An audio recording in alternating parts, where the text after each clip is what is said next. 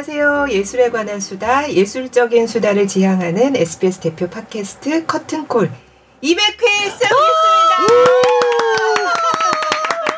이거 뭐 음악 그 저런 거 좀 깔려요? 빰빠밤빠밤 이런 거.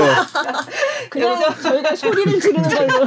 아니 근데 약간 뭐 급발진도 아니고 커튼콜 팟캐스트 200회 저도 깜짝 놀랐어요. 깜짝 놀랐네 진짜. 저는 200회 너무 깜짝 놀랐거든요. 벌써 200회라니. 아, 예, 아, 본인의 놀람을 그런 식으로 네. 표현하시는. 네. 우선 인사부터 하겠습니다. 네, 네. 안녕하세요. 아나운서 이병이고요. 오늘도 김수현 문화예술 전문기자 함께하겠습니다. 네, 안녕하세요. 200회니까. 커튼 콜 김수현입니다. 네. 그리고 오늘 200회를 함께 축하해주러 이렇게 또 멀리서 어, 오셨습니다. 오셨어요. 대표에서 여태 초대 손님 몇백 명 되는데 그 네. 대표에서 오늘 김영대 씨 함께 하겠습니다. 네. 와. 안녕하세요.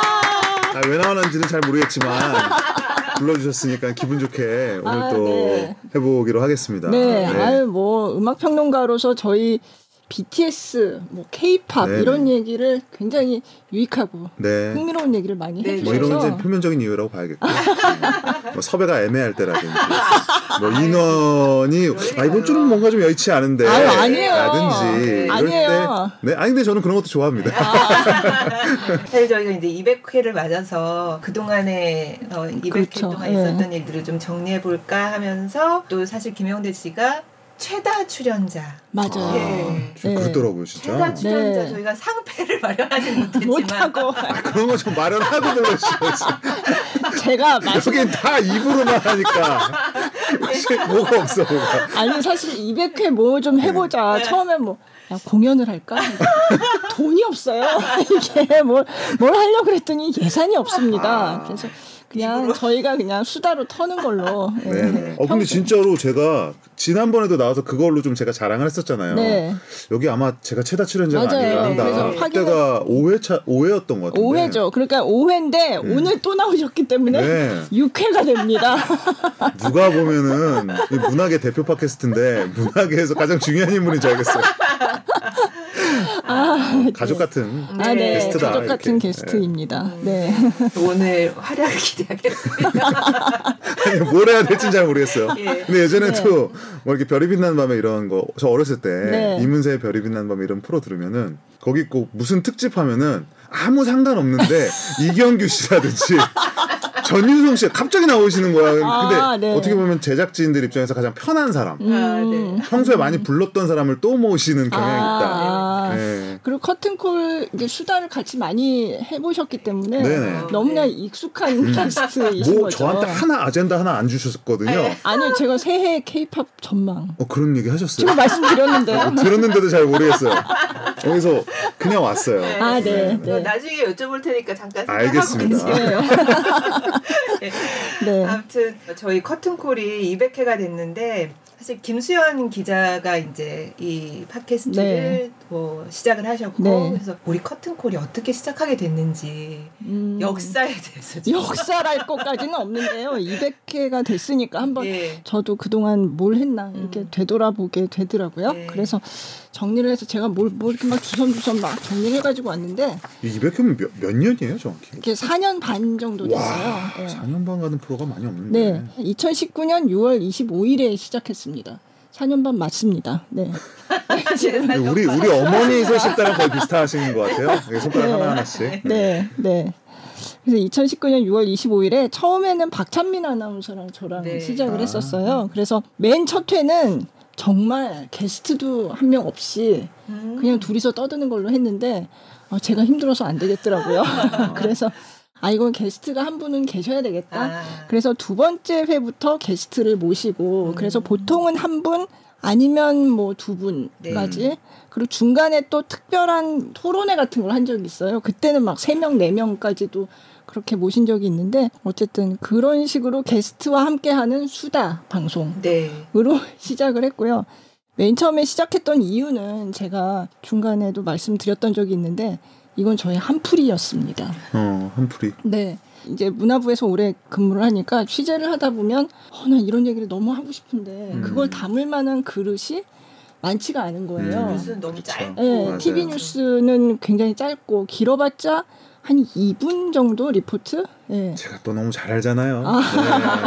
네. 아이템 잡아놨다가도 없어지고. 아, 그- 맞아요, 맞아요. 뭐 네, 처음에 네. 15분짜리 한다고 했다가 네. 막상 가면은 한 5분짜리로 줄을 네. 때도 있고. 네. 그나마 그것도 하면 다행이고. 그죠. 네. 그래서 거기다가 제가 back top이라는 얘기를 가끔 했지만 방송사 메인 뉴스에 보면 보통 이제 정경사 중심으로 아무래도 음. 이제 시급한 현안이 많으니까 그런 거 나가고 문화 뉴스는 맨 끝에 달려 있거든요. 요즘은 이제 스포츠 뉴스가 들어와서 스포츠 뉴스 바로 앞에 나가는데 어쨌든 그래서 back top이라고 톱은 음. 톱인데 뒤에서 음, 톱이다. 뒤에서 톱이다. 예, 예.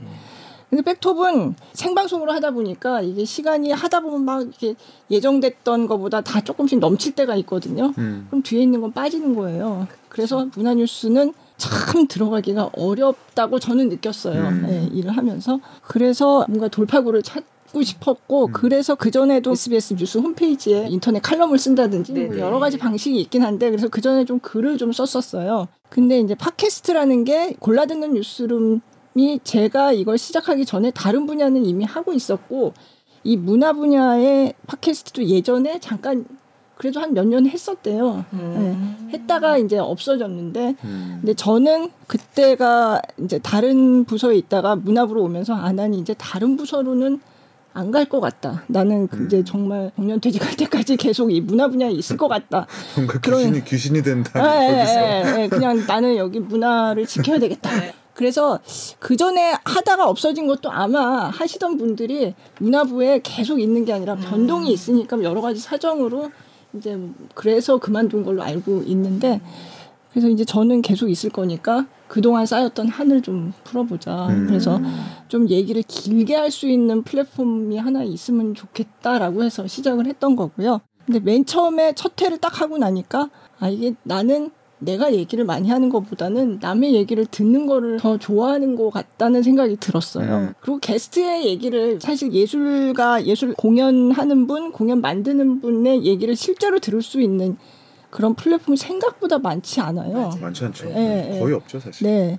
그래서 그냥 물론 뉴스에 짧은 인터뷰 이런 건 나가지만 정말 길게 그 맥락까지 얘기해주는 그런 프로그램은 없었기 때문에 그래서 이제 그때부터 저의 섭외 인생이 시작이 된 거죠. 아 진짜 네. 이건, 이건 정말 안 해본 사람은 모릅니다. 이 게스트 나오는 방송은 네. 언뜻 아까 혼자 하는 것보다는 그래도 모셔서 하는 게 낫지라고 맞아요. 생각을 하잖아요. 네. 이게 이제 함정이 있거든요.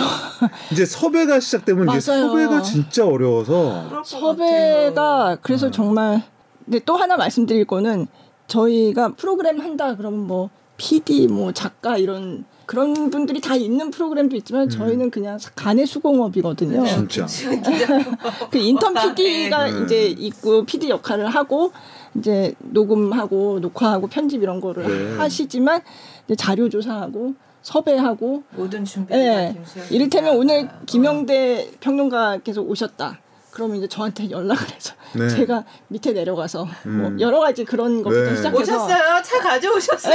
네. 차 번호 어떻게 되세요? 저 누구한테 연락드렸는데 에 저한테 주시면 되고요. 네, 네. 아저 주차는 그럼 누구한테? 아니 아, 저한테 말씀. 맞아요, 맞아요. 아, 저 실- 실제로 그런 적 되게 많았어요.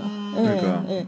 이렇게 프리랜서로 일하시는 분들은 그냥 뭐 그런데 이를테면 어디 좀 조금 높으신 분들 있잖아요. 음. 저도 약간 뭔가 비서나 아, 뭐 누구 도와주는 사람이 예, 있는 줄 있는 줄 알아요. 알고. 예. 근데 저, 다 저한테 아니 원래 그런 게 있잖아요. 뭐 이게 네, 큰 네. 틀에서의 섭외는 뭐 작가님들 중에서도 네, 첫 번째 네. 작가님이 네, 보통 큰 네. 작가님들이 네. 하시다가 네. 이제 자잘한 또 스케줄링은 또 막내 작가님들하고 맞아요. 이런 게 네, 있잖아요. 근데 네. 여기는 그런 게 없고. 큰 프로그램이 네, 그런 이게 지금. 화면에는 되게 그럴듯하게 나가는데 네. 여기 막상 와 보시면은 그냥 약간 그 네. 약간 터미 공사장 같은?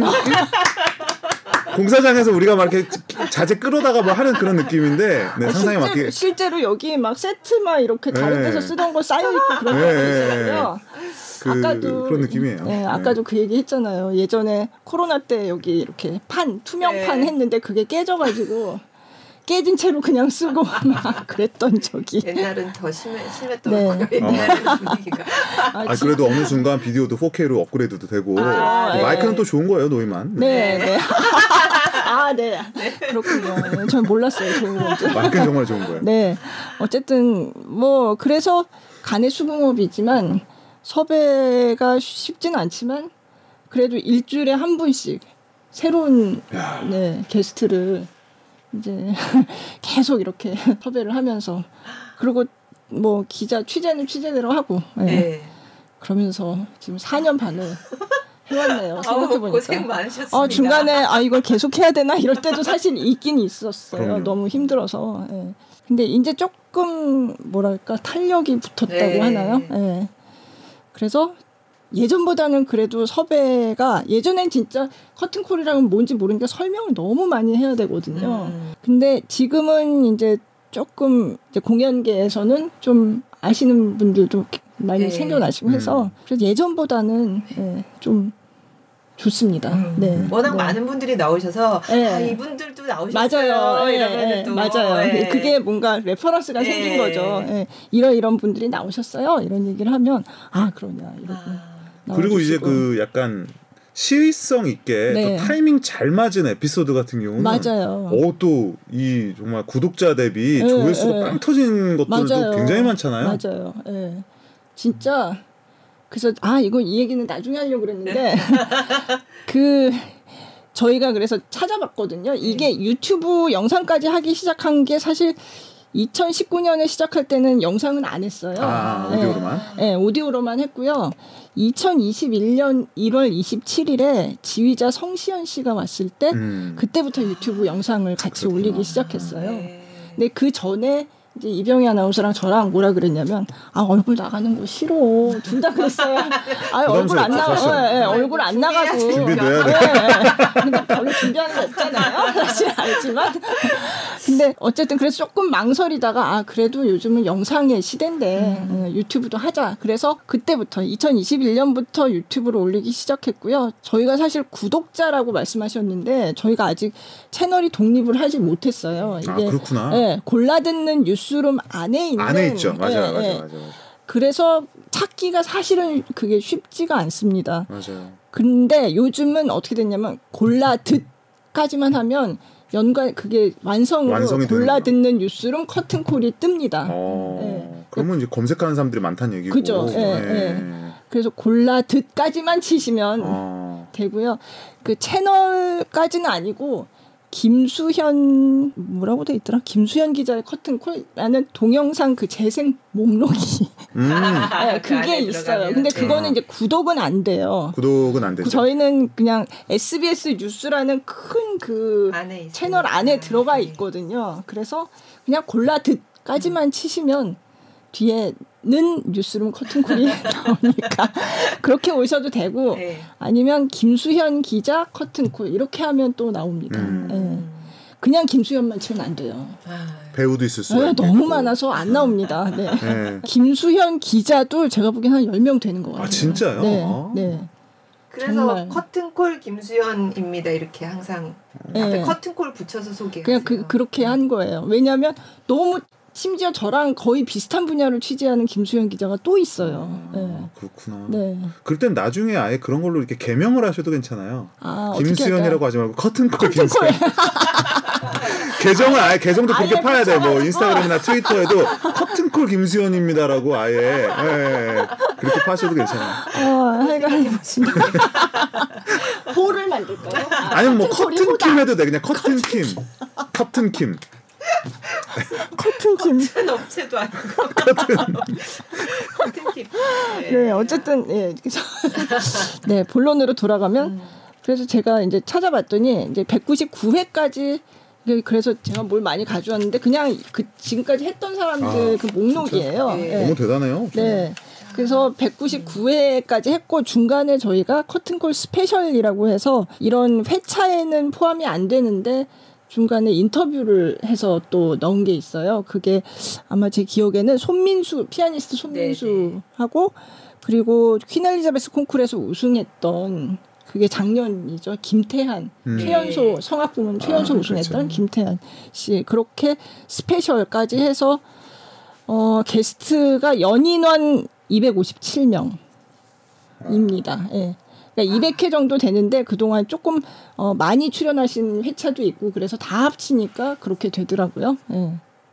제가 잘못 셌을 수도 있습니다.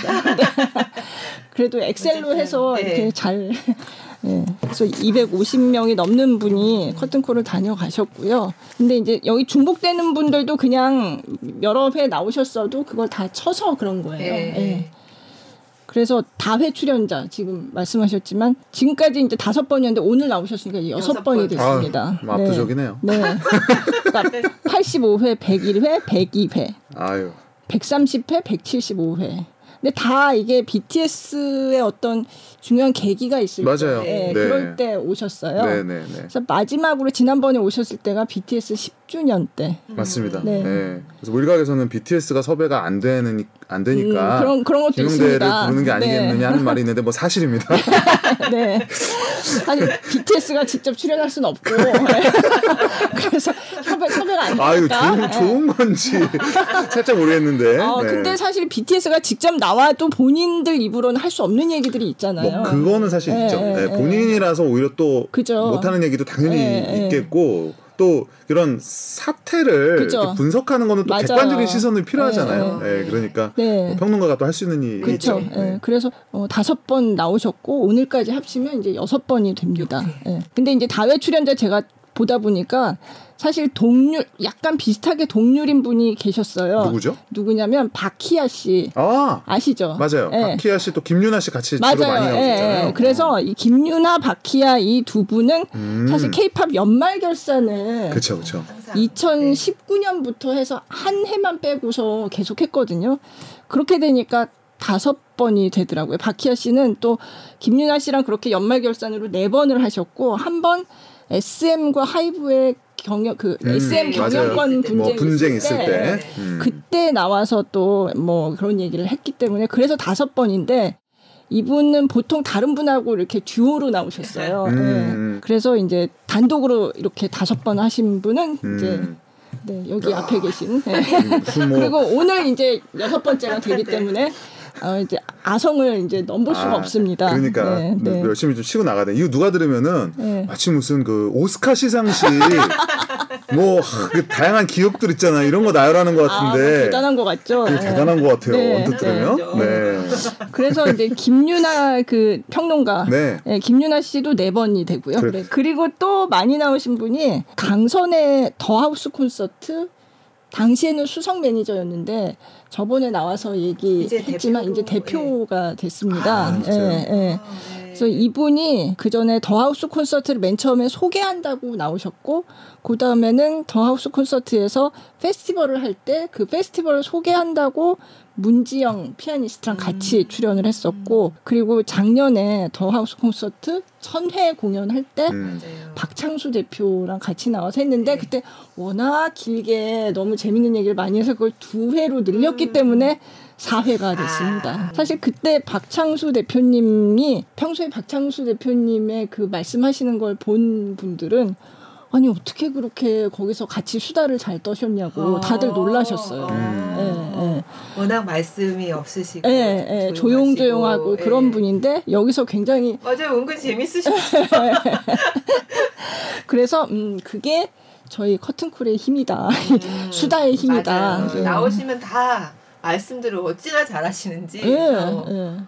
예. 그러니까 나오기 전에 저한테도 이제 몇몇 분이 제 지인들 중에 여기 출연자들이 이제 꽤, 꽤 되세요. 아, 네. 그분들이 어, 이제 모르시겠지만 저한테 따로 연락하셔서 아 그래요? 뭐 커튼콜을 하는데 많이 나갔던데 아, 예. 나도 이번에 나가야 되는데 아, 나 너무 말을 못할 것 같은데 근데 나 막상 나와서는 또 말을 확 잘하고 아. 그런 분들이 많이 있어요. 아 그래요? 네. 뭐 예. 예전에 누구지 그 스페이스 오디티 스페이스 오디티 아 김홍기 대표님. 김홍기 대표님도 그랬었고. 예, 예. 아 그래요? 네. 또 세 번 나오신 분이 윤보미 이분은 공연 기획자이신데 이분은 중간에 공연 영상화 특집 토론회에도 나오셔가지고 그래서 이제 그것까지 해서 세 번이 되셨어요. 처음에는 영 아티스트 포럼 페스티벌을 하면서 그때 박진학 같이 하는 박진학 이사님이랑 같이 나오셔서 영 아티스트들을 어떻게 양성하고 발굴하고 이런 얘기를 좀 하셨고 그 다음에 바리톤 이윤광 씨 생각 아 그때는 안 하실 때다. 네, 저 하기 전에. 그때가 코로나 때였어요. 그래서 딱 시작하자마자 이은광 씨랑 같이 방구석 클래식이라는 랜선 콘서트를 만들어서 이제 음악을 연주를 하고 그런 장을 만든 거죠. 음. 그래서 그때 이제 바리톤 이은광 씨랑 같이 나와서 했고 그 공연 영상화 특집 토론회도 나오시고 그래서 이제 세 번이고요. 그 다음에 이제 저희가 좋아하는 뮤지컬 배우 최재림 씨가 음. 세 번입니다. 예. 이분도 사실 오신 건 두 번인데 오셔서 너무 얘기가 재밌어서 어, 그거를 맞아요. 두 회차로 나누느라고 그래서 이제 세, 번. 세 음. 번이 됐어요. 네. 예. 그리고 또 이지영 씨 클럽 발코니 편집장이고 대원문화재단 전문위원 음악 클래식 음악 쪽에 칼럼 네. 쓰시는 분인데 이분은 사실 게스트로 나오신 적도 있는데 약간 객원 진행자로도 음. 나오시고 음. 왜냐하면 중간에 갑자기 그때 박찬민 아나운서랑 할 때 박찬민 아나운서가 갑자기 일이 생겨서 못하게 됐을 때 제가 아 그럼 객원 진행 같이 아, 하시자 해가지고 이제 나와서 그래서 소프라노 박혜상 씨랑 할때 나오셨고 그리고 이제 본격 게스트로는 반클라이번 콩쿠르를 맞아요. 비롯한 콩쿠르 얘기를 네. 엄청 길게 했는데 그것도 지금까지도 굉장히 많이 보는 인기 회차예요. 음. 예. 콩쿠르의 세계에 대해서 음, 반클라이번 콩쿠르는 우승하고 뒤에 맞아요. 예. 그때 했죠. 약간 그때 약간 임윤찬 특집 퍼레이드 같은 그런 느낌이었어요. 맞아요. 예, 예. 관련인 관련한 관련 사람들은 다 예, 나오는 것. 예. 네, 맞아요. 임윤찬 씨는 못 나왔지만 네. 음. 그리고 얼마 전에 포항음악제 얘기하려고 첼리스트 박유신 씨하고 나와서 이제 클래식 음악제, 음악 축제에 대해서 얘기하고 가셨기 때문에 세 차례. 뭐 두 번 이상 출연하신 분들도 많이 계세요. 예. 근데 어쨌든 세 번 이상은 이렇게 됩니다. 음. 같은 콜은 이제 BTS, 네. BTS. 조성진. 그쵸. 이윤찬 이렇게 이제 나오면 아, 그걸로 우리 대단원의 막을 내, 내립시다. 그쯤 되면 몇 년 차가 될지 모르겠지만 네, 그걸로 마무리하면 좋겠어요.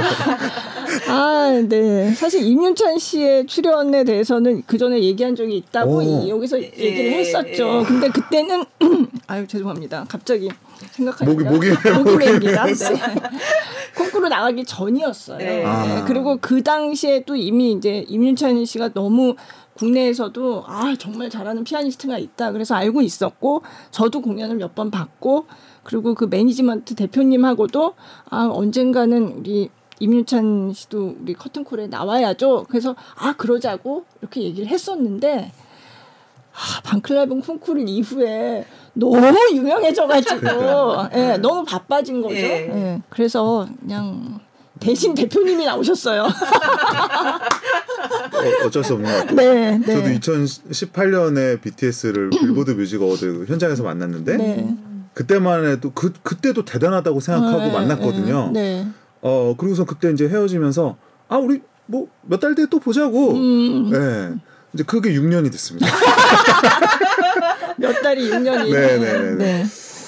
그래서 예, 뭐 그렇습니다. 그리고 네. 조성진 씨는 사실 인터뷰는 뭐 몇 번 했었죠. 네. 근데 이제 여기 와서 인터뷰를 하는 거는 조금 다른 거잖아요. 그쵸. 근데 좀 시간도 많이 그쵸. 필요하고 일정상 좀 그래서 아직은 지금 뭐 성사가 안 됐죠. 저도 시도를 안 해본 건 아닙니다. 네. 좀 계속 생각하고 있어요. 분들 중에 네. 제일 긴 시간에 걸쳐서 어. 섭외한. 음. 섭외? 아, 뭐 긴 시간이라기보다 SM 클래식스의 문정재 아, 피아니스트 네. 대표님 그분을 사실은 그 전에 SM 클래식 처음 이제 서울시향이랑 해가지고 빨간맛 그 음원 내고 했을 네네 때 그때. 그때 제가 인터뷰를 SM 클래식스 대표님은 아니셨어요. 그냥 SM의 대표님을 인터뷰를 하고 음.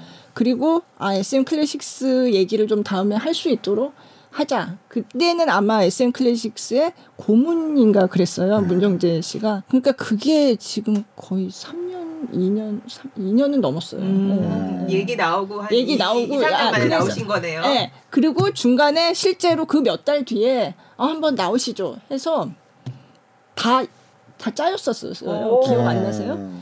제가, 이제야 말할 수 네. 있다. 예. 저기 코로나 네. 아 맞아 아. 그날 당일에 예, 취소됐었죠. 제가 이걸 누구의 잘못입니까? 저의 잘못이죠. 아. 저의 잘못이죠. 제가 코로나에 걸려 제가 아. 코로나가 잘못이죠. 제가 무슨 잘못이겠습니까? 왜 하필이면 그럴 때 그건 뭐 틀린 말은 아닙니다. 네. 네. 아 그래서 일요일 날 밤부터 어 이거 뭔가 좀좀 이상하다. 막 좀 기운이 이상하다 해서 이제 월요일 날 아침에 가서 검사를 받았는데 코로나 걸렸더라고요. 음. 근데 저희가 보통 월요일, 화요일 요럴 때 많이 하거든요. 원래 그때 월요일 날 오시기로 하셨어요. 근데 할 수 없이 뭐 당일인데. 예, 월요일 아침에 연락 드렸죠. 안, 안 되겠다고. 예. 그러고서 거의 2년 뒤에 나오셨어요.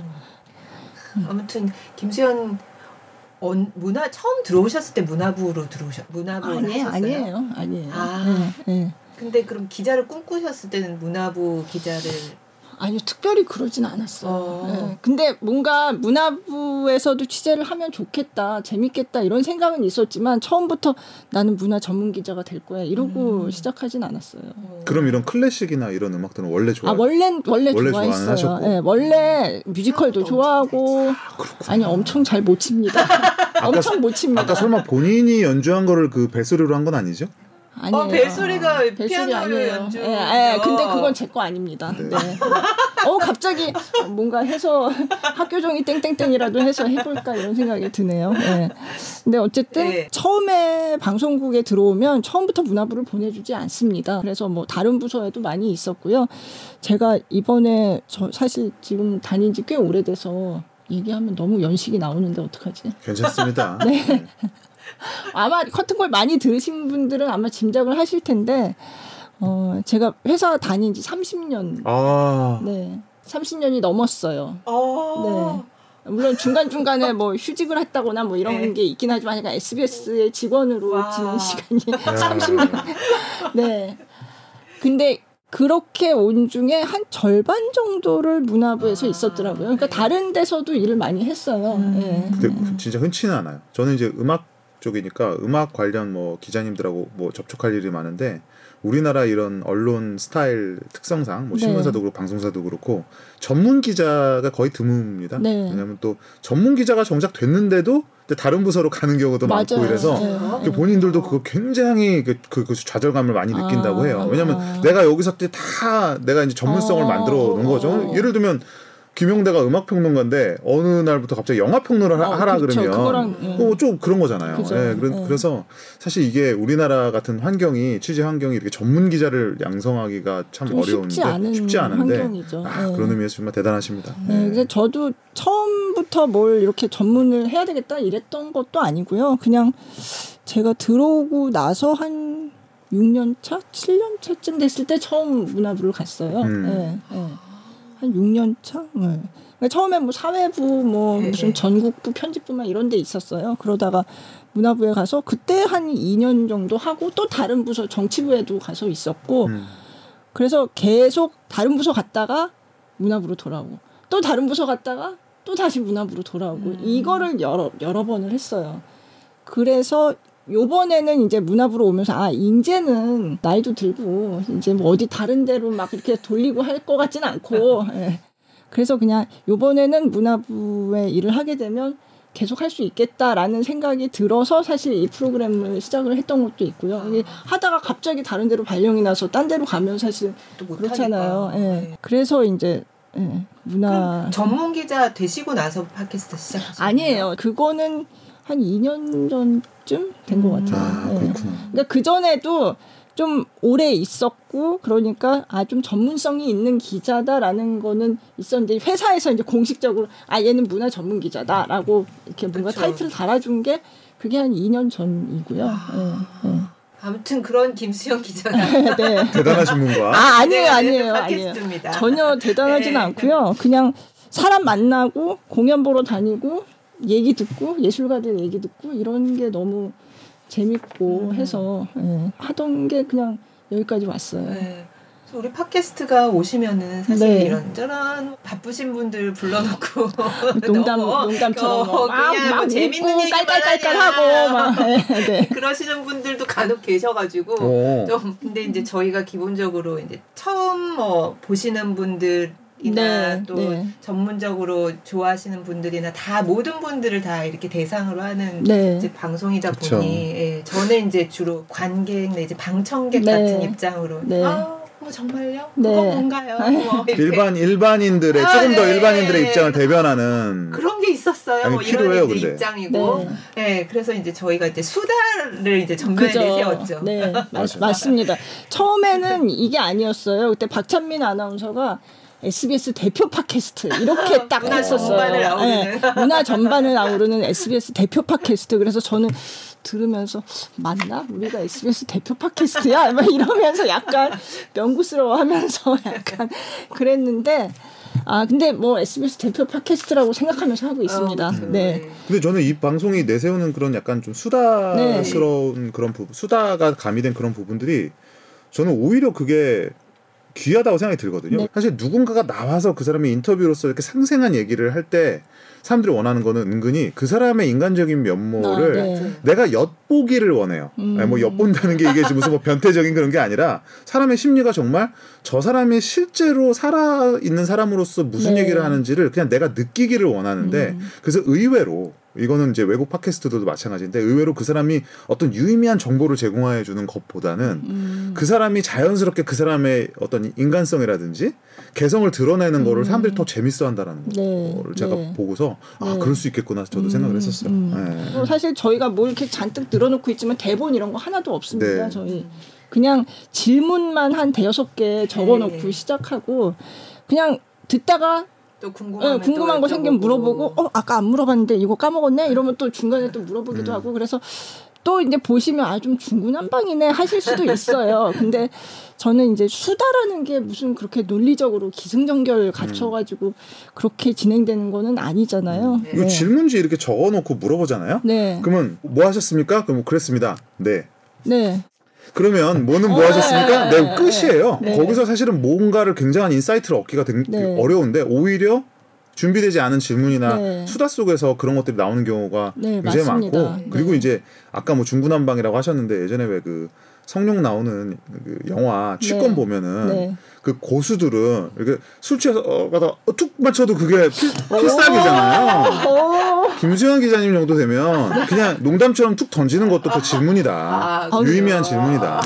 네, 그런 말씀을. 진짜 얼굴을 200회이기 때문에 네, 제가 추가 출연료 받지 않고 이 정도 립서비스 해드립니다. 저희 전혀 짜지 않았습니다. 아니 진짜 근데 저는 없습니다. 네. 전, 전 진짜 그렇다고 네. 생각하거든요. 네.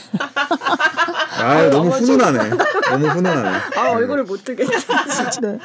아, 이거 아. 그렇게 편하게 얘기하는 것 속에 저는 개인적으로 되게 배우고 가요. 뭔가를 맞아요. 많이 음. 느끼고 음. 가고 네. 이렇게 뭔가를 이뤄내신 분들이잖아요. 그, 네. 그한 분야에서, 분야에서 네. 다들 너무 그 진심이시고 네. 열정이 많으시고 그런 걸 그냥 편한 얘기 속에서 다 이게 드러나니까 되게 많이 맞아요. 어, 배우게 네. 돼서 저도 정말, 어. 하고 나면 아 꼭 이렇게 남 마음에 네, 남고 네. 계속 생각이 나고 그렇더라고요. 그래서 여러분도 매주 들어주셨어요.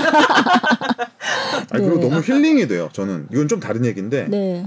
어 제가 요 팟캐스트 되게 좋아하는 이유가 요즘은 정말 재밌자고 작정한 프로그램들의 진짜 음, 홍수예요, 홍수. 네, 네. 그러니까 내가 요 정도 재밌으면 저기는 더 재밌고 저기는 더 재밌고 이러다 보니까 막 그거의 두뇌 싸움이 장난이 아니거든요. 아, 그런데 사실 이 커튼콜은 뭐 재밌다 그러면 뭐 재미를 추구하는 방송에 비해 재밌냐 그건 아니죠. 아, 근데 그렇죠. 네. 이거는 듣다가 보면은 그 안에 사실은 그 되게 훈훈하게 들을 수 있는 류의 재미가 있어요. 예, 음. 그리고 그런 것들은 듣다 보면 내가 굉장히 저 사람의 말을 통해서 내가 좀 힐링이 된다는 음. 느낌도 제가 받을 때도 굉장히 아, 많고 그래요? 심지어는 어떤 게 있냐면 내가 아무 관심이 없는 아, 그러니까 네. 저 사람은 나는 나 누군지도 네. 모르겠고 난 저 사람이 하는 일을 내가 평소에 잘 몰라. 네. 근데 그 사람이 본인의 그 직업에 대해서 이런저런 이야기를 하고 대화를 나눈 거를 그 삼자가 이렇게 보잖아요. 네. 그럼 거기서 얻는 되게 편안함이 있어요. 아, 그 전문가들이 아, 이야기하는 걸 네. 보면. 근데 예전에는 교양 프로가 음. 그런 게 많았던 것 같은 착각이 있는데 음, 네. 요즘은 사실 지상파나 많지 이런 데서 없- 많지 않죠. 많지 않죠. 많지 네, 않죠. 사실. 네. 근데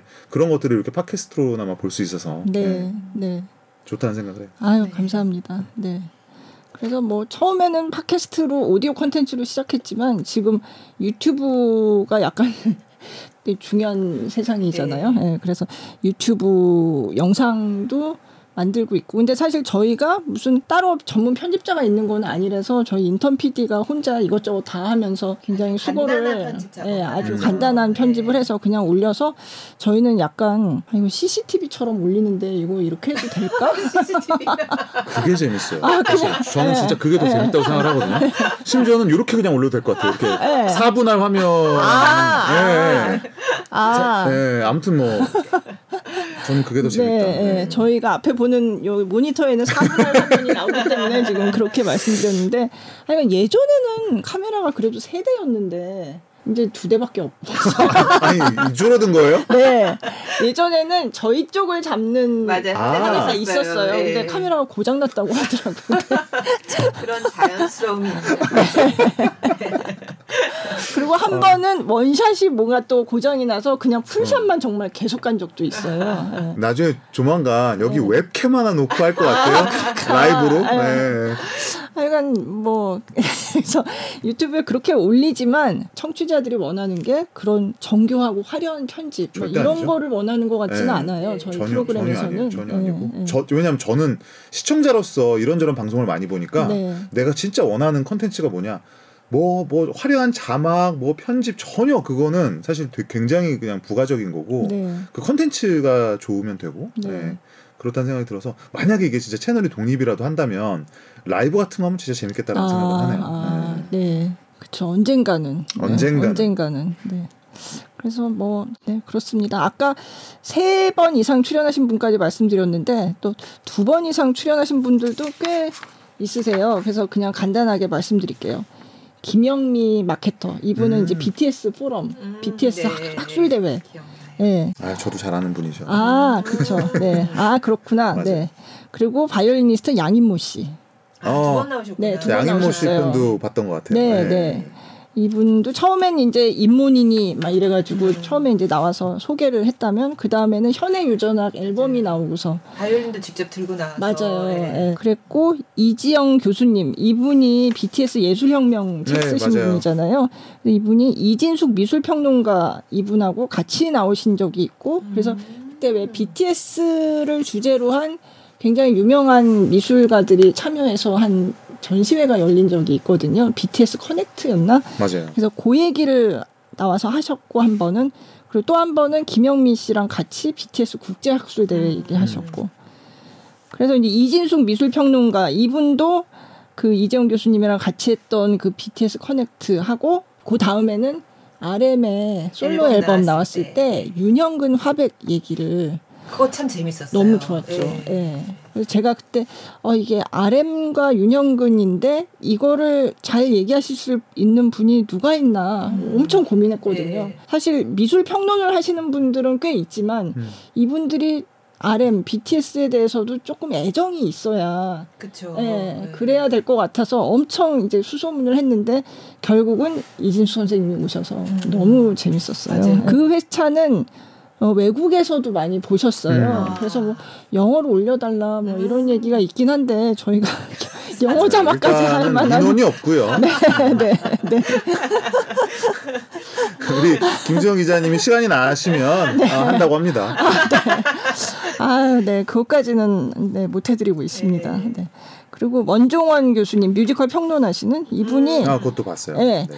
오페라의 유령에 관한 여러 가지 얘기를 하신 아, 최근에 맞아요. 하셨고 예. 사실은 2019년 말에 2020년 뮤지컬 미리 보기 아 2020년 초에 하셨나 하여간 그때쯤 미리 보기 해가지고 너무 막 화려한 라인업을 막 얘기를 하고 가셨는데 코로나가 왔잖아요. 아, 그래서 그런 이제 지금 하, 하면서 보니까 정리하면서 보니까 아 맞다 이때 와서 너무 재밌게 얘기하고 갔는데 결국 그 작품들을 많이 못 봤구나 예, 그런 음. 생각이 들어서 예, 그러네요. 네 그리고 이제 바리톤 김주택 씨 음. 팬텀싱어 끝나고 한참 아, 화제가 됐을 때 네. 오셨고 그리고 네, 얼마 뮤지컬 전에 가수가 돼서 예, 또. 예, 이제 뮤지컬 배우가 네.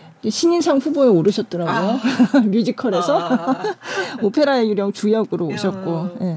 그것도 참 좋아요. 보통 다른 방송 같은 경우는 한 번 나오신 분들이 다시는 잘안 나오세요. 인- 아. 인 터뷰 방송 같은 경우는 뭔가 아. 그냥 한 번 했으면 그냥 거의 했다고 봐서 네, 네. 여기는 그 나오신 분들이 또 그 업데이트된 그쵸. 상황을 나와서 또 네. 알려주시고. 예, 그러니까 뭔가 다른 또, 계기가 네. 있을 때또 어. 한번 모시고. 아니 근데 원래 는 그게 맞거든요. 네, 원래는 네. 그렇잖아요. 그쵸. 우리 영화 배우가 뉴스에 출연한다 그러면 새 작품 나왔을 때또 어, 출연을 그렇죠. 하는 거지. 네. 사실 한번 네. 나왔다고 다시 안, 나, 다시 나오지 네. 않으라는 법은 없는데. 네. 그래서 그렇게 그리고 음, SBS 김영욱 PD.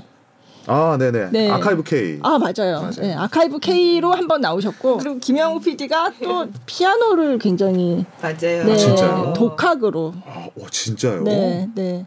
그래서 사실은 저랑 저 아마도 아티스트, 아마도 예술가 그런 동호회를 같이 하고 있어요. 네. 와. 각자 취미로 악기 연주하는 사람들이 모여서 음. 뭐 피아노 있는 데서 만나서 각자 요즘 연습하고 있는 거 들려주기도 하고 뭐 그런 모임을 너무 하고 멋있다, 있어요. 네. 그래서 그때는 저희가 2020년 2월 1일에 그 제1회 이자 현재까지는 그게 마지막 공연인데 딱 한 번 공연을 했어요. 와. 그냥 예, 친구들 뭐 아는 분들 와, 모시고 예. 그래서 이제 그런 얘기를 했습니다. 네. 근데 저도 그냥 이게 코드플레이 같은 거는 독학을 한 적이 있었는데 피아노는 어. 거의 모든 악기 중에서도 독학이 가장 안 되는 어 근데 특히 도- 성인이 되고 나서는 독학이 거의 안 되는 악기로 제가 알고 어. 있는데 대단하다. 근데 아마. 어릴 때부터도 쭉 쳐온 것 같아요 취미로. 어, 근데 그걸 네. 독학을 하셨다는 건 진짜 네. 어쨌든 대단하다. 그러니까 실제로 학, 학원을 아주 어릴 때 그 동네 피아노 학원 잠깐 다녔던 거 음. 외에는 뭐 제대로 배워본 와, 적은 없는데 대단하십니다. 엄청 잘 치시죠. 잘 쳐요. 예. 레파토리가 아주 방대합니다. 네. 부럽다. 네. 그래서 김영욱 PD가 그렇게 두 번 나왔고 아 사무엘 윤 씨. 예, 지금 서울대 교수로 돌아오셔서 음. 근데 처음에 나오셨을 때는 이제 바이로이트 페스티벌 얘기를 비롯해서 그런 활동에 대한 얘기를 주로 하셨고 그 다음에 나오셨을 때가 이제 서울대 교수로 부임하면서 고국에 다시 와서 이제 음. 학생들 가르치고 뭐 이런 얘기도 하고 그때 아마 독일 궁정 가수가 돼서. 예, 그런 얘기도 했었고 그래서 두 번 나오셨어요. 그리고 바리톤 양준모 씨 이분은 참 저 생각이 많이 나는데 요즘 국립 오페라단 공연 보면 제가 국립 오페라단 레퍼토리 나오면 아 양준모 씨 이번에도 나와요? 제가 물어봐요.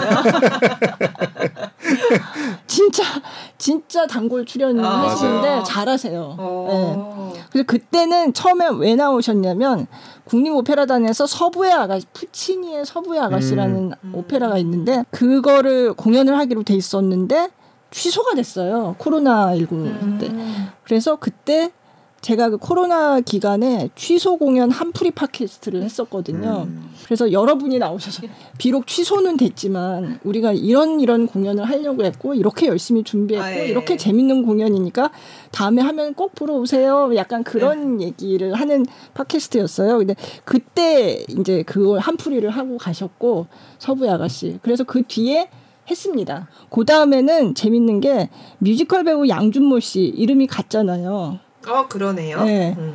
이두 분이 또 같이 또 어떻게 인연이 돼서 같은 공연에도 출연을 하셨대요. 예.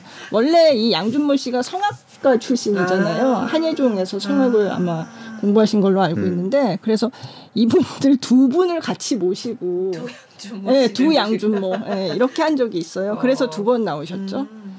그리고 정선아 씨 뮤지컬 배우 정선아 씨가 아이다 때 한 번 나오시고 위키드 때. 또 한 번 나오시고 그리고 바리톤 이응광 씨 음, 아까 말씀드린 네. 것처럼 랜선 음악회 방구석 클래식으로 나오고 또 다른 자기 활동 가지고 또 나오시고 그래서 두 번 나오셨고 소리꾼 이자람 또 두 번. 음. 예. 처음 나오셨을 때는 초창기에 이제 나와서 그때도 뭐 뮤지컬, 판소리, 연극 밴드 다 하는 그런 활동 얘기했고 134회 때 오늘도 잘함 음 그때는 예, 예. 그때 책도 쓰고 맞아요. 해서 이제 나와서 또 새로운 얘기 들려주고 가셨고 또 국립창극단의 스타 소리꾼 김준수 네네. 뭐 창극 프린스, 뭐 국악 프린스, 막 국악 아이돌 아, 온갖 뭐 예, 예, 예. 그냥 네. 이분 패왕별이의 그 저기 우희 역으로 음. 출연했을 때 한번 나오셨고 그 다음에 창극 리어 할 때였죠 그때. 아, 네. 네, 맞아요. 유태평양 씨랑 같이, 같이 나왔어요. 그리고 그 다음에 또 이상민 워너 클래식 이사 이분 지금은 이제 독립 이제 음. 그만두시고 프리랜서로 일하고 음. 계신데 이분이 김두민 피아니스트랑 같이 아. 나왔고 어. 그리고 아 이분이 그러고 보니까 세 번 출연하셨네요. 제가 보니까. 왜냐면 아, 67, 68에 예, 같이. 67, 68에 조영민 PD라고 드라마 브람스를 좋아하세요 얘기하느라고 네, 네, 그때 거기 나왔던 음악 얘기한다고 나왔는데 아 그러고 보니까 이분은 세 번이네요. 음. 세 번, 회차로는 세 번. 그리고 유튜브 또모의 운영자 백승준, 황예은 씨가 두두번 네. 나왔어요. 네. 아 그리고 한 번 왔는데 두 회차로 늘린 경우 가성비 좋고 가성비 좋은. 아 너무 너무 말, 말을 너무 재밌게 예. 이야기가 길어졌는데 뭐 이걸 하다 보면 막두막 시간, 막세세 시간 막 이렇게 되는 거예요. 그래서 이거를 뭐 자를 수 이렇게 뭐 어떻게 해야 그쵸, 다 될지 아까우니까. 다 편집하기 너무 예. 아깝고 해서 그냥 두 회차로 한 경우가 가수 선우정아 음. 음. 그리고 피아니스트 손민수 네. 예.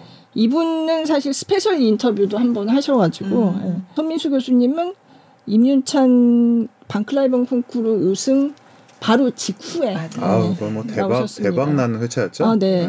지금 유튜브에 영상 최, 최다 조회수를 기록하고 있는데 이때 저희가 팟캐스트 오디오 컨텐츠는 두 회차로 나눴는데 이 영상은 그냥 통째로 올렸어요. 어. 왜냐하면 그냥 빨리 사람들이 다 보고 아, 싶어 할것 네. 같아서 그래서 1시간 40분 막 이렇게 돼요.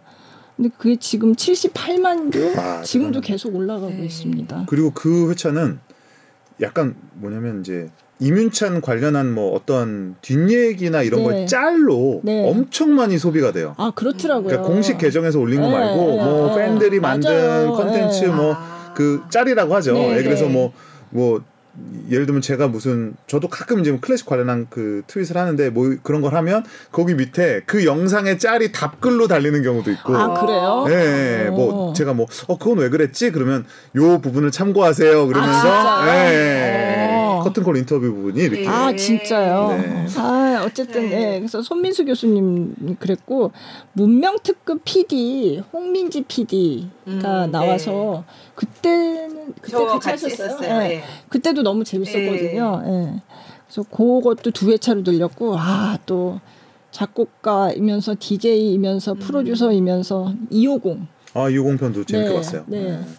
아 진짜 이분도 너무 빨려들듯이 재밌게 음. 들어가지고 그래서 이분도 어디서 뭐 말 많이 하시는 분은 아니었어서 네, 네, 네. 인터뷰가 네. 굉장히 귀한 인터뷰였어요. 네, 그래서 사실 앨범에서 좀 궁금했던 거 많이 여쭤봤고, 음. 그래서 많이 많은 분들이 진짜 궁금했던 거를 궁금증을 해소시켜주는 음. 그런 프로그램이었다고 평을 해주시더라고요. 네, 네, 그래서 네. 이호공 굉장히 재밌었고요. 네. 그리고 뮤지컬 배우 최정원 씨, 음. 음. 이분 너무 재밌는 얘기 많이 해서 결국 두 회차로 늘렸고, 예. 사실 많이 나오셨지만 그 중에 한 번은 아마 한 번 했던 거를 두 회차로 늘렸을 맞아요. 거예요. 예. 있, 있었을 예, 것 같습니다. 예, 예. 그랬던 기억이 나요. 맞아요. 예. 그래서 아마 김영대 씨가 출연했던 그게 유튜브 영상 조회수도 합치면은 제가 뭐 다 합쳐보진 않았는데 어, 아마 어, 꽤꽤될될 거예요. 거예요. 진짜. 예, 뭐좀 예. 많이 이렇게 네, 피드백도 네. 많았었고 네, 사실은 네, 예, 네. 막 계속 나가갖고 더 얘기해달라고. 어, 물론 이제 예. 어, BTS 팬들 같은 경우는 아 진짜 아막더 다한거 같지 않은데 더 어. 뭐할 얘기가 있을 것 같은데 이렇게 생각할 수도 있잖아요. 네. 그러니까 막 나가서 또 했으면 좋겠다 막 이런 분들도 어, 계셨던 것 같아요. 아, 네. 그러니까 BTS 얘기를 그때 그때 하는데 또 계속 그렇게 새롭게 할 얘기가 참 많았더라고요. 네, 아유 어, 그게, 힘듭니다. 예. 또 BTS 얘기만 한 건 아니라 그 전반적인 맞아요. 어떤 K-팝의 네. 얘기를 맞아요. 한 거죠. 네. 예, 예. 그래서 저는 그런 것들이 다 굉장히 의미가 있는 회차였다고 생각하고요. 제가 이 200회 이걸 쫙 보다 보니까 약간 이 키워드 같은 게 보이더라고요. 이 그동안 음. 어, 지내온 4년 반의 세월이 이렇게 파노라마 주마등처럼 주마등처럼 네. 그러면서 스르르르 그래서 약간 키워드가 떠오르는 게 어, 처음에는 초반에는 팬데믹이었어요. 코로나 19. 그건 뭐 어쩔 수 없죠. 사실 네. 시기가 그랬으니까. 네. 그래서 다들 이제 마스크. 쓰고서 네. 했었고 옆에 이렇게 칸막이가 있었던 네. 적도 있었고 심지어 제가 코로나에 걸려서 이제 취소된 적도 네. 있었고 그리고 이제 내용도 그랬어요. 네. 네. 또 격리 중이셔서 이렇게 영상으로도 맞아요. 아 그 얘기 하려고 그랬는데 어. 진짜 최나경 씨, 예, 자스민 최. 예. 이분이 격리 중이었어요. 어. 네, 그분 방에서 방에서 네, 영상 저기로 했어요. 아, 네, 줌으로. 줌 미팅으로 하셨구나. 네, 줌 미팅으로. 그래서 거기서 즉석에서 또 연주도 맞아요. 해주시고 예. 예. 방에서 한 걸 이제 제가 그 워싱턴 대학교 미국 워싱턴 네. 대학교 시애틀 네. 워싱턴 대학교 100년 역사상 네. 개교 이래 최초로 줌으로 박사 받은 사람입니다. 어 아. 그래요? 네. 오. 할 수가 없었어. 이렇게 어. 모이는 거를 금지시켜서 아. 제 박사 논문 이제 defense 날짜 는 네. 잡혔는데 네. 할 수가 없어서 오. 줌으로 날짜를 잡고 교수 모든 교수님과 advisor들하고 줌으로 심지어 줌으로 축하도 받고 줌으로 저 샴페인 toast도 줌으로 하고 아, 정말요? 그리고 교수님들 얼굴 한 분도 못 뵙고 귀국했어요.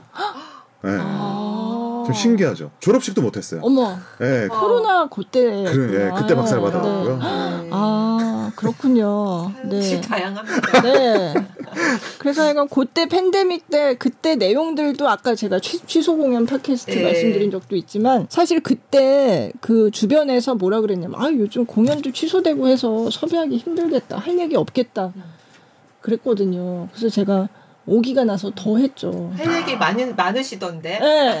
그래서 나오셨어. 너무 할 얘기가 많죠. 그리고 너무 힘든 거. 음, 공연 맞아요. 예술계가 얼마나 힘든가. 네. 이런 얘기를 그냥 주구장창했던 것 같아요. 오히려 평소 그때는. 같으면 할 수 없었던 얘기들 아니에요. 맞아요. 뭐 예, 이 예. 코- 팬데믹, 엔데믹 와중에 예술계 네. 뭐 어, 그렇죠. 어떻게 갈 것인가, 예, 앞으로 예. 뭘 시도할 것인가. 사실 네. 메타버스 이런 얘기도 맞아요. 저는 팬데믹 아니었으면 그죠, 안 그거는 했겠죠, 한 그때는. 저는 몇 년 뒤에 올 네. 미래라고 생각을 했었는데 네. 오히려 먼저 사실 그쵸. 얘기하게 됐었고 네. 저는 어떻게 보면 BTS나 그 이후에 케이팝의 지금 전 세계 정복도 오히려 팬데믹 시기 때 동안 굉장히 모든- 잘한 거죠. 모든 게 네. 리셋이 되고 네, 나니까 네. 케이팝의 상대적 우위가 더 돋보였던 네, 것 같아요. 네. 사실 그 전까지는 이게 대중문화라는 게 다 자본으로 방송 미디어로 하던 아, 시대니까 그렇죠. 이거는 사실 팬데믹 같은 게 없어야 더 유리하거든요. 음. 근데 팬데믹이 되고서 모든 시스템이 붕괴가 나고 나니까 네. 시스템의 힘과 관계없는 저는 문화가 주목받기 시작했다고 아, 보는데 네. 그 중에 하나가 저는 케이팝이나 네, 한류라고 맞습니다. 보거든요. 맞습니다. 네. 네.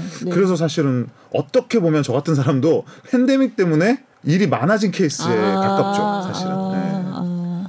그렇죠. 팬데믹이 네, 굉장히 할큰 변화를. 변화를 가져왔죠. 보시면은 네. 다 몇 번 격리하셨는지 네, 그거 그런 거 항상 물어봤었어요. 어, 네. 그만큼 하셨다고요? 뭐 그분은 뭐 몇, 여덟 몇번 번을 할- 하셨다는데 어, 자- 네, 뭐. 맞아요. 최나경 씨는 여덟 번. 걸리신 분이 계세요? 아니요, 아니, 그게 그러니까 아니라 해외에서 왔다 갔다 공연을 해야 되니까 네. 근데 가는 데마다 격리를 요구하니까 여덟. 번을 했대요.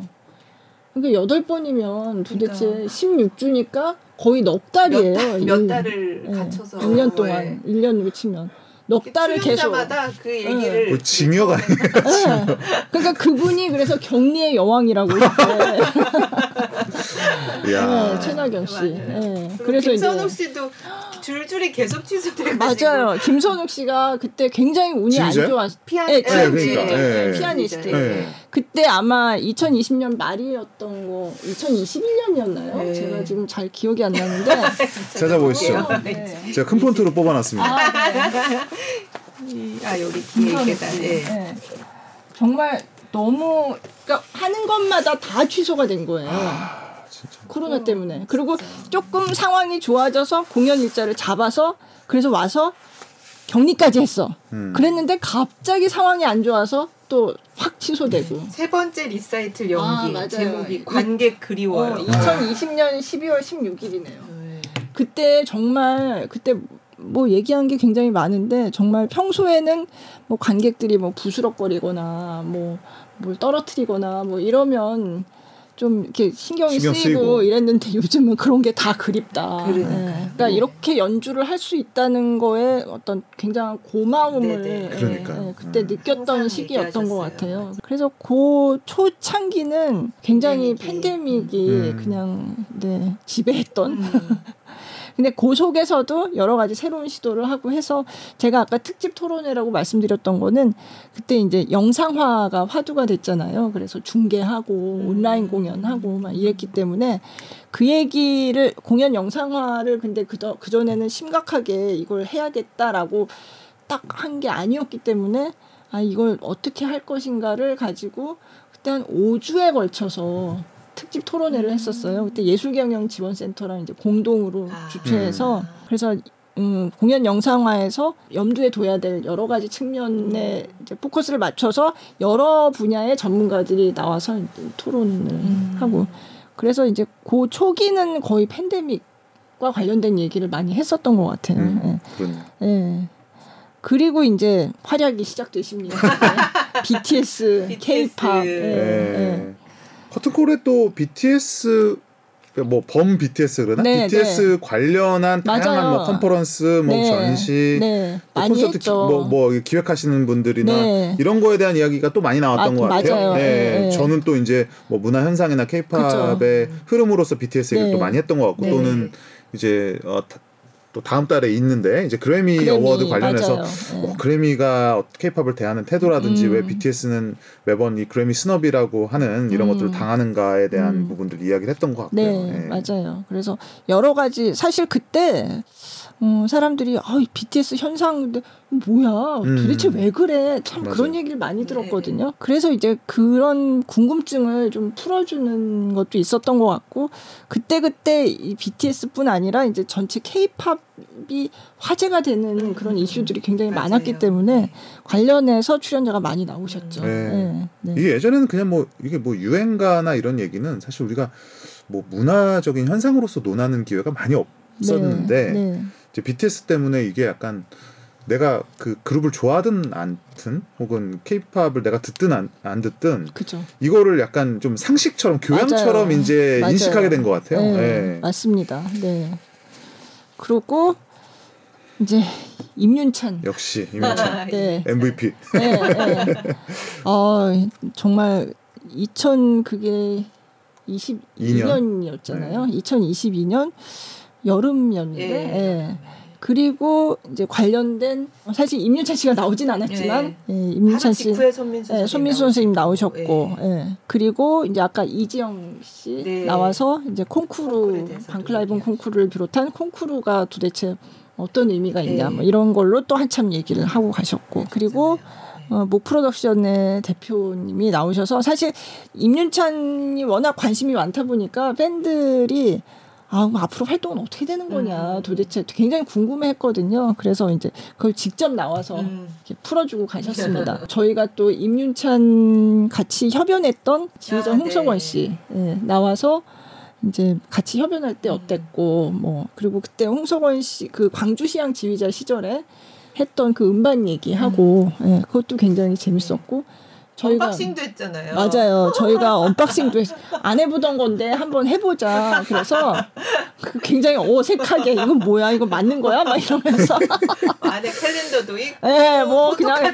주섬주섬 꺼내가지고 어, 뭐 사진도 있네요. 막 이러면서 막 그래서 다양한 시도를 했습니다. 네, 네. 일반인 클래식 팬들이 어마어마하게 유입이 됐거든요. 어, 네, 네. 맞습니다. 네. 예. 그 전에 잘 듣지 않으시던 분들도 뭐 일일 일 라흐마니노프 네. 3번 하시고 모든 사람들이 라흐마니노프 3번의 전문가가 돼갖고 어, 예, 네. 예. 심지어는 그- 다른 연주자들 연주에도 보면은 한국인들 리- 그 댓글이 많이 늘었어요. 아, 네, 아. 그 명연주에 대한 이제 그 네, 비교도 네. 심리가 있잖아요. 그죠, 맞습니다. 재밌어요. 네, 네. 참 그래서 임윤찬 그리고 이제 콩쿠르가 또 화두였던 것 같아요. 음. 그게 제가 느끼기에도 콩쿠르에 대한 관심이 팬데믹 그 시기에 굉장히 높아진 것 같아요.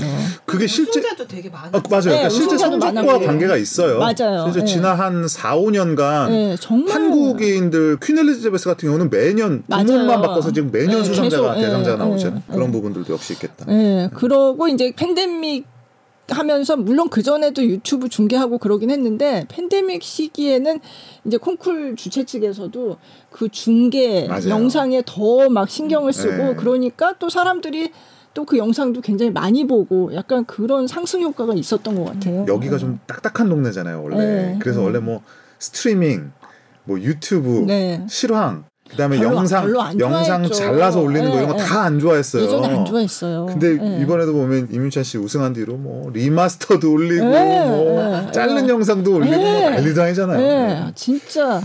그래서 사실 그 덕에 또 많은 분들이 보기도 했죠. 그렇죠. 예.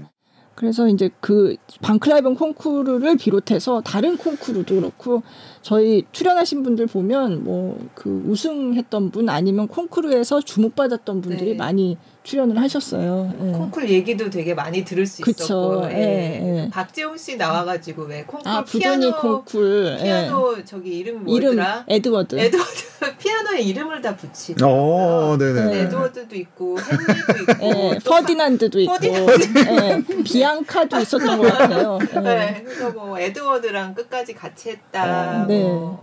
그 얘기 정말 저도 예. 인상적이었어요. 인상적이다, 진짜. 예, 근데 예. 당장 집에 가서 내 피아노에 무슨 이름을 붙여야 될지. 저 굉장히 고민했는데 아직도 못 붙였어요. 그러니까 저도 못했어요. 예, 저희 딸이 자기 거 같으면은 수연이라고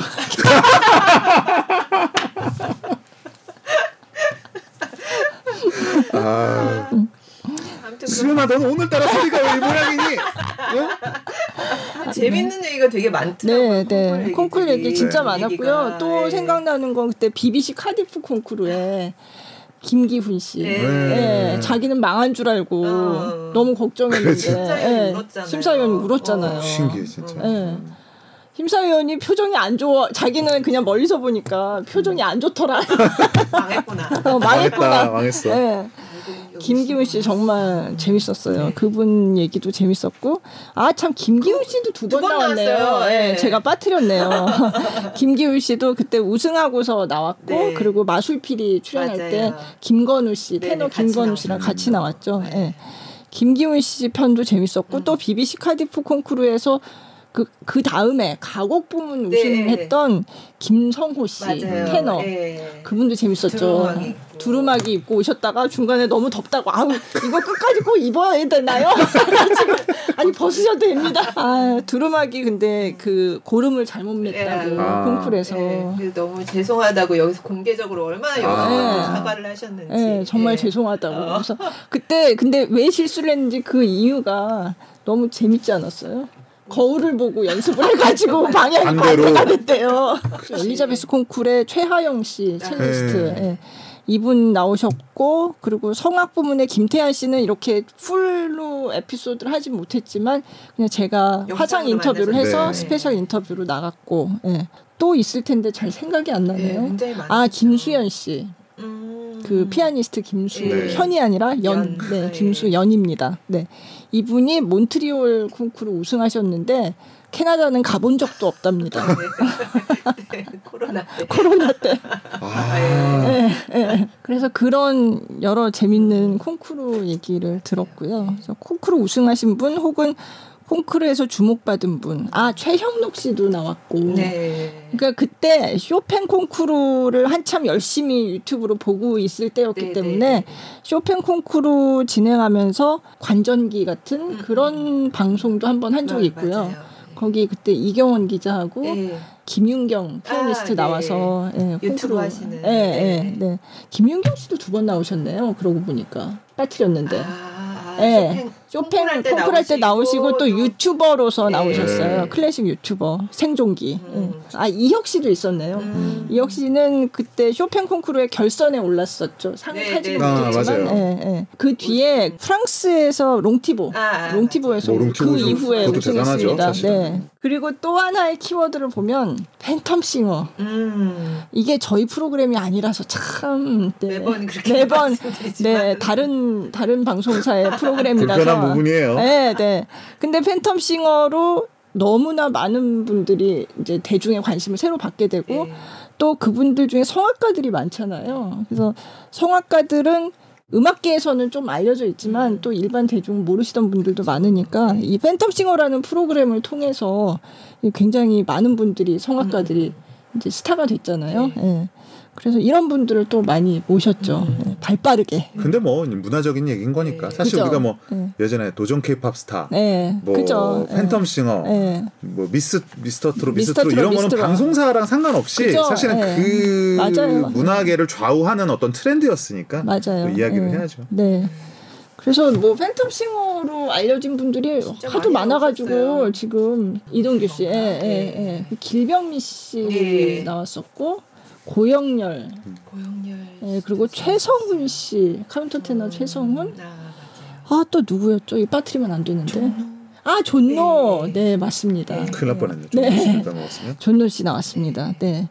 다들 굉장히 재밌었어요. 네. 예. 그래서 팬텀싱어 출신 아 그럼 그쵸 이동규 씨는 좀 그거는 자랑을 해야죠. 제가 어. 네, 페- 이동규 씨는 팬텀싱어 나간다는 얘기를 들었을 때부터 팬텀 싱어 방송 일정이 끝나면 결과와 상관없이 나와달라. 오. 네, 그러니까 한참 전에 음. 미리 말씀을 드렸어요. 바로 나오셨어요. 네. 대단합니다. 네. 네, 그분은 이제 그 한국에서 데뷔할 때부터 봤던 분이라서 그래서 나오셔서 음 사실 팬텀 싱어에서 처음 봤던 분들은 이동규 씨의 그전 활동에 대해서는 잘 모르시니까 그런 얘기를 많이 했던 게 굉장히 도움이 되고 재밌었다고 하시더라고요. 네. 그래서 이- 김주택 씨. 아 맞습니다. 네, 김주택 씨 여러 번 나오셨고 씨. 맞아요. 예. 네. 근데 김주택 씨도 그렇고 이동규 씨도 그렇고 다들 성악계 음악계에서는 아니 왜 저런 분들이 팬텀싱어를 왜 또 나가냐고 어. 나갈 필요가 그런 없는데. 어 나갈 필요도. 없는데 네. 이렇게 많이 말씀을 하셨어요. 이미 뭐 프로 무대에서 활발하게 활동하고 음. 계시고 그쪽에서 기반이 이제 딱 닦인 상태인데 근데 이제 뭔가 또 새로운 도전을 맞아요. 하고 네. 싶었던 거죠. 예. 그리고 뭐 그때 왜 김성호 씨 그 BBC 네. 카디프에서 가곡 부문 우승한 그분도 팬텀 싱어 나갔다가 떨어졌다 아, 맞- 그 얘기를 했었죠. 예. 그런 얘기 하셨었어요. 네. 그래서 아 팬텀 싱어 진짜 많이 사람들이 네. 많이 나가는구나. 아 포르테디 꽈뚜로 아, 그 저기 아. 손태진 아 맞아요. 김현수? 같이 나오셨죠. 예, 맞아요. 예. 근데 정말 시장이 하나가 만들어졌어요. 없던 시장이. 맞습니다. 네. 꼭뭐 팬터시와 하나 때문에 그런 건 아니지만 네. 그 전에는 없었던 하나의 시장이 이제 공연까지 연결이 되면서 네. 이게 뭐 케이팝 아이돌 못지않은 그런 팬덤을 네. 부과하고 그다음에 뭐 티켓을 구할 수가 없는 뭐 어, 네. 그런 정도의 지금 티켓 파워까지도 가지고 음, 있는 그런 시장이 네. 하나 열렸다는 점에서 뭐 네. 사실 음악계에 대해서는 그 동력을 하나 또 찾아낸 거죠. 네. 그렇죠. 그 전에는 그게 뭐 크로스오버라고도 할 수 있고 뭐라고 불 잠깐 잠깐 애매하죠. 네, 애매하죠. 뭐 팝페라라고 하시는 네, 분도 네, 네, 있고 네. 뭐 그런데 어쨌든 조금 이제 classical 하지만 좀 더 접근이 일반 대중 입장에서는 좀 더 접근이 쉬운 그러니까 어떻게 네. 보면 클래식적인 테크닉과 그쵸. 기교와 방법론을 활용한 대중음악인 그렇죠. 셈인데 그렇죠. 굳이 분류를 네, 하자면 네, 그렇죠. 네. 네, 그런 시장이 없, 그러니까 그런 장르가 없었던 게 아닌데 이렇게까지 mainstream으로 어, 성장한 네. 거는 정말 처음 있었던 그렇죠. 일이죠. 예. 네. 그러니까 이 오디션 프로그램 이게 굉장히 뭐, 큰 역할을 한 대단합니다. 거죠. 예, 예. 그래서 뭐 이 팬텀싱어가 굉장히 큰 역할을 이제 새로운 대중이 발견할 수 있도록. 그렇죠. 예, 예. 그래서 그 팬텀싱어로 새롭게 알려진 분들 그 전에 물론 활동 많이 하셨지만 네. 예, 그런 분들 많이 나왔죠. 아 생각해 보니까 박강현 씨 뮤지컬 배우 아, 박강현 네. 씨도 원래 뮤지컬 배우였지만 또 팬텀싱어에서 좀 더 많이 또 많은 분들이 알게 됐고 예, 그분도 출연하셨습니다. 예, 그래서 그런 예, 팬텀싱어 출신 분들이 팬텀싱어 출신이라니까 좀 그런데 하여간 예. 그랬고 또 이렇게 보이는 게 뮤지컬 얘기를 되게 많이 했는데 어떤 뮤지컬 얘기를 제일 많이 했을까요? 뭐 몇 작품들이 떠오르는데 뭐 네. 오페라 유령도 있었을 아, 것 네, 같고. 네, 네. 네. 그 오페라 유령 얘기를 제일 많이, 많이 했더라고요. 네, 네, 네, 예. 왜냐하면 또 공연을 계속. 했으니까 그렇죠. 네, 예. 네, 네. 2000년 그때 코로나 때 이제 그 해외 공연팀이 왔었어요. 예. 그래서 2020. 2020년. 예, 예. 예. 예. 제가 뭐라 그랬나요? 2000년. 아, 2020년. 네. 네, 2020년에 어, 오페라 유령의 해외 공연팀이 와서 아 그것도 또 코로나랑 얽힌 일화가 있네요. 생각해 보니까 그때 그 노지현 씨라고 거기 오페라 유령 한국어 초연할 때 그 맥지리 역으로 출연했던 원래 발레 하신 분이에요. 음. 근데 이분이 지금은 거기에 안무가를 하고 계시거든요. 음. 거, 그 오페라 유령 공연을 하면서 거기 배우랑 결혼을 하셨어요. 아. 네. 그래서 참 재밌는 얘기가 많은 분이었는데 이분 나와서 너무 재밌게 얘기하시고 사실 제가 한국어 초연할 때도 봤고 노지연 씨도 봤고 그때 그래서 굉장히 오랜만에 다시 만나는 음. 거였는데 근데 가고 나서 며칠 후에 연락이 왔어요. 그분이 코로나에 걸리셨대요. 아이고 참. 그때가 그 오페라 유령이 잠깐 중단이 된 적이 있었는데 음, 음. 그게 배우 중에 한 명, 예, 코로나 걸린 분이 계셔가지고 네, 네. 전체가 격리를 하고 맞아요. 그래서 중간에 하다가 공연이 중단된 적이 있었어요. 음. 근데 그 와중에 이제 노지연 씨도 걸렸던 거고 음. 그분하고 저하고 이제 이렇게 방송을 같이 네. 했던 아. 거죠. 그러니까 예. 연락을 주신 그러니까. 연락을 아, 한 거예요. 그렇게 예. 맞아요. 그때는 이제 여기저기 네. 최근 며칠 동안 만난 사람한테 그랬죠, 다 그랬죠, 연락을 그랬죠. 네. 아유, 그래가지고 저도 검사 결과 나올 때까지 조마조마조마조마 했죠. 예. 근데 뭐 다행히 저는 네. 아니었는데 어쨌든 그런 그 기억이 있습니다. 그래서 오페라 유령 그때 왔을 때도 그렇게 출연해서 얘기를 했고 또 최근에 한국어 공연 다시 하면서 네. 거기 출연하신 분들 음, 음. 예. 그 유령이 또 최재림 씨 나오시고 또 김주택, 김주택 씨도 씨도 나오시고 네. 그리고 원종원 교수님이 와서 이제 오페라 유령 하기 전에 네. 예, 오페라 유령 공연 자체에 대한 얘기도 그것도 재밌었어요. 그죠. 네. 예, 예. 그래서 뮤지컬 중에서는 오페라 유령 얘기를 좀 많이 한것 음. 같고 근데 뭐 다른 중요한 작품들 얘기는 다 한 것 같아요. 예, 그렇죠. 예. 네.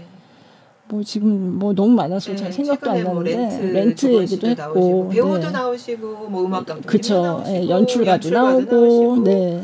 그래서 그렇게 보니까 이제 주요한 큰 음. 흐름들이 그렇게 보이더라고요. 음. 200회 한 거를 찾아보니까. 네. 네. 근데 지금 말씀하셨지만 사실 이 출연하신 분들이 직접 무대에 서서 관객을 만나는 분들도 있지만 네. 그게 한 반반 정도 되는 것 음. 같아요. 음. 예. 그러니까 시- 직접 연기하거나 노래하거나 연주하거나 이런 아티스트 분들도 음. 나오셨지만 공연을 만드는 분들, 그렇죠. 예. 네. 아니면 공연에 대해서 얘기를 해주시는 음, 분들, 네. 예, 예. 그런 분들도 많이 나와서 뭐 제가 전부 다 막 이렇게 일일이 세보진 않았는데 한 반반 정도 되는 음, 것 같아요. 네. 예. 근데 다양한 분들 만날 수 있어서 너무 좋았고요. 네. 어. 그러니까 뭐 어쩔 때는 의상을 만드셨던 아 맞아요. 네. 네. 또 그런 네. 얘기도 또 너무 재밌잖아요. 네. 한복 네. 디자이너. 네, 네. 맞아요. 네. 예. 어디서 다 많이 보셨나요? 많이 봤습니다. 그리고 아, 잘 모셨네요. 그 당연히 팬으로도 많이 봤고 네. 저도 사실은 뭐이 분야는 조금 다릅니다만 저도 제, 제 팟캐스트 같은 것들을 운영하고 아, 네. 있으니까 네. 이렇게 보면서 이제 노하우를 또 배우는 거예요. 네, 아. 기자님이나 또 이렇게 어떻게 질문을 네, 하시고 네. 어떻게 이끌어 나가시는지 그리고 어떤 분들이 또 내 입장에서 또 궁금해서 한 번 또 부르고 싶으신 분이 있는지 아이디어를 또 얻기도 해요. 아, 네, 네, 네, 네. 네. 그래서 그냥 뭐 이, 이런 저런 이유로 저도 이렇게 종종 봅니다. 아, 네. 아유, 감사합니다. 네. 네. 네. 그래서 참 많은 분들을 만났는데 네. 어, 어떠세요? 어떤 이거는 이제 회차가 지금 제일 기억에 그러니까 남으세요? 제일 기억에 남는 걸 이제 제가 생각해 봤는데 제일 기억에 남고 이렇게 딱 하나를 꼽기 너무 어렵고 그쵸. 네. 말씀하신 대로 뭐 배우가 직접 나오면 또 그 배우에 대한 또 호기심이 네. 기본적으로 있으니까 그래서 재밌는 것도 있는데 생각보다 그냥 그 작품 그러니까 저는 무용도 어쩌다가 한 번씩 부, 좀 자주는 아니었잖아요. 네. 근데 무용 지젤 불렀 지젤 아, 얘기해 주셨던 유영종 예, 평론가. 예. 그때 되게 재밌게 들었거든요. 아. 그러니까 뭐, 아 무용에 몰랐던 것들도 좀 알게 되고 네. 그리고 그 뒤에 지젤을 보러 갔어요. 아, 실제로 보러 예, 가셔서. 그랬더니 네. 이게 너무 많이 보이는 거예요. 공연 그런 그 아 저게 저거구나 뭐 그 뭐였더라 그 약간 푸르스름하게 아, 네. 네. 하죠? 발레 블랑 아, 말씀하시는 네. 거예요? 네. 네. 아 맞아 그게 그거였었지. 그래서 제가 음, 이 우리 팟캐스트를 꼭 들어야 하는 이유라고 네. 생각했어요. 아, 어, 네. 그러니까 공연을 보통 보시고 얘기를 많이 하시고 저는 듣고 뒤에 이제 보는 경우들이 많은데 네. 확실히 이거 팟캐스트를 하고 들 보러 가면은 느끼는 게 두 배 세 배는 되는 것 같아요. 맞아요. 네. 진짜. 어. 음. 아까 고영렬 씨 잠깐 그러니까 이제 이름을 보면 다 그때 그때 무슨 아, 얘기 했었는지 맞아요. 딱 생각나잖아요. 네. 네. 고영렬 씨는 그, 그 아이디어를 네. 안 잊어버리려고 잘 때 메모지를 이렇게 머리맡에 두고 주신다고. 아, 그래서 아, 그런 얘기도 생각이 나고 네. 그리고 오보이스트 아, 함경 맞아요. 씨랑 네, 음. 조성현 씨랑 같이 나오셨을 때. 네. 그 오보에 얘기가 너무 맞아요. 재밌었어요. 저도 어. 그게 너무 그 리드 인상적이었어요. 깎는 얘기. 어. 아, 저도 오보에가 리드를 깎는다는 얘기는 뭐 들었지만 그 정도인 줄은 몰랐어요. 그러니까요. 예. 네. 리드 아. 깎는 얘기만 한 거의 한 절반은 아, 하고 그런 것 같아. 딴 얘기 하다가도 계속 리드로 돌아오는 무슨 거예요. 방망이 깎던 노인. 네, 맞아요. 정말 방망이 깎던 노인. 네, 리드 깎는 진짜. 얘기 너무 재밌었고 네. 유럽과 미국이 다르 달라서 그쵸. 네. 연주를 하기가 어렵다 네. 뭐 이런 얘기도 어디 가서 듣겠어요 그런 그러니까요. 얘기를 그래서 예. 그 사실 음. 정말 저도 그때 많이 배웠고요. 네. 예. 참 훌륭합니다. 네, 훌륭하고. 근데 저는 그 너무 사실 당연한 말이기도 한데 네. 요 커튼콜에서 제가 에, 참 좋은 점이라는 게 그런 것 같아요. 어쨌든 뭐 어느 차는 뭐 사람들이 사실 덜 볼 수도 있고 관심이 네. 없을 수도 있고 이게 매번 다 뭐 어떻게 보면 매니악한 주제일 수 있으니까. 네. 근데 이거를 어쨌든 한 주 꾸준히 그냥 계속 하시잖아요. 네. 그러다 보면 이게 어떤 게 있냐면 어. 그 흐름을 그대로 받아요. 그러니까 이제 음. 문학의 흐름이 이 팟캐스트 안에 그대로 녹아 있어요. 맞아요. 아. 그래서 굉장히 살아 있어요. 그게 네. 이 사람들을 만약에 이렇게 이런 시의성이 없이 그냥 뭐 생각날 때 한번 모시고 되는 대로 이렇게 모신다고 하면 이게 사실 그게 딱안 맞아 떨어지잖아요. 아, 근데 네. 어쨌든 매주 모시고 이야기를 나누기 때문에 이게 자연스럽게 프로그램의 역사와 그 문학의 트렌드가 이렇게 아. 함께 갈 수 있다라는 게 그게 좋은 것 같아요. 역시 역시 잘못 역시. 뭐든지 맡은 뭐 미, 미화를 잘하고 예. 의미 부여를 잘하는 게 또 평론가라서 예. 아, 저 깜짝 놀고 있었어요. 네, 네. 그냥 확 어, 네. 제가 또 요즘 또 옴부즈맨 프로 같은 데를 또 나가기 때문에 아, 아, 그 방송 프로그램 평가하고 뭐 이런 거요? 프로그램 아. 비평도 요즘 하고 있습니다. 아, 네. 아니 진짜 정말 뭐 커버하시는 영역이 정말 아, 관심사가 너무 많아갖고. 네. 뭐 에미상 뭐 그것도 아, 네네네. 시상식도 하신다면서요? 에미상. 시상식도 네. 하게 됐고 그래서 네. 그래미 시상식도 어. 아 지금 아 이거 엠버거인데 말했나? 그러니까 뭐 사실 뭐 진행자가 뭐 엠버거가 대단한 엠버거 했습니까? 네. 그래서 그것도 하게 됐고 그래서 아, 아무튼 그런 시상식하고는 인연이 많은 것 같아요. 빌보드 네. 뮤직 어워드, 뭐 아메리칸 뮤직 어워드, 네. 그래미, 그다음에 이번에는 사실 제가 원래 커버하는 분야는 아닌데 네. 에미상 시상식도 제가 사실 드라마를 음. 이야기를 할 기회는 별로 없는데 원래 드라마 되게 또 좋아하거든요. 네. 미드나 이런 것들 그래서 음. 그걸 또 해설을 맡게 돼서 네. 예, 또 어. 바쁘 바쁠 것 같아요. 네. 네. 넓은 영역을 네. 잘 커버하시는 분이 또 저희 커튼 콜을 이렇게 잘 해주시고 전문가, 아 그러네요 커튼콜 커튼 콜 전문가. 전문가. 네, 그 정도는 아니고. 아니 사실은 저희가 이걸 하면서도 이게 공연 예술 뭐 얘기하면 너무 장르가 많잖아요. 너무 많죠. 예, 그- 물론 본인이 좋아하는 장르를 우선해서 보게 되지만 다른 것도 조금 같이 보 봐주셨으면 좋겠다 이런 생각이 들 때도 있어요. 이게 좀 예. 짜르륵 나왔으면 좋겠어요. 네, 아카이브 네, 식으로 네. 그게 좀 어려우니까. 네. 근데 이제 그 어디죠? 그 네이버에 네이버 오디오 플랫폼 네이버 네. 오디오 클립 오디오 네. 클립. 거기는 골라 듣는 뉴스룸을 들어가면 시리즈 해가지고 커튼콜을 선택할 수가 있어요. 아. 네, 그래서 쫙 거기는 나오죠. 이제 쫙 나오죠. 네. 음. 그건 이제 오디오 컨텐츠고요. 유튜브에서는 아까 말씀드린 대로 김수현 그게 김수현 문화 전문 기자의 커튼콜 뭐 이렇게 돼 있나 하여간 그런데 김수현 기자하고 커튼콜을 같이 치면 나오는 것 같아요. 예. 처음에 사실은 이제 들어오시기는 네. 본인이 이제 관심 있는 분야로 들어오시지만 네. 이렇게 또 연결돼서 계속 또 뜨는 거를 한 번씩 호기심으로 그럴 듣다 수도 보면 있고요. 진짜 네. 문화 전반을 아우르는 어떤 네. 그런 음. 흐름을 맞아요. 어. 느낄 수 있는 예, 그렇죠. 좋은 방송입니다. 그 이게 몇년몇 년 전 인터뷰 봐도 그 정보성이 있어요. 아 그래요? 네, 네. 저는 네. 그래서 참고할 때가 있거든요. 아, 네, 네. 네.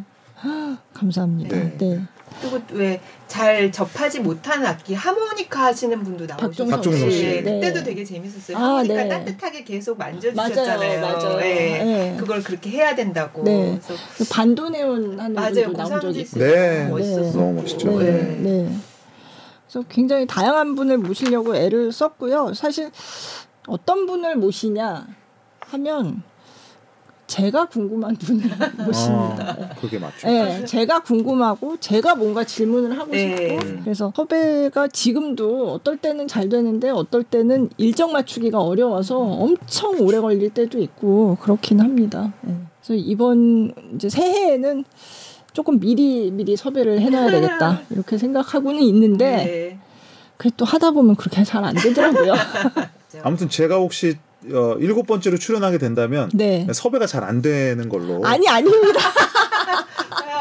아닙니다. 농담입니다. 네.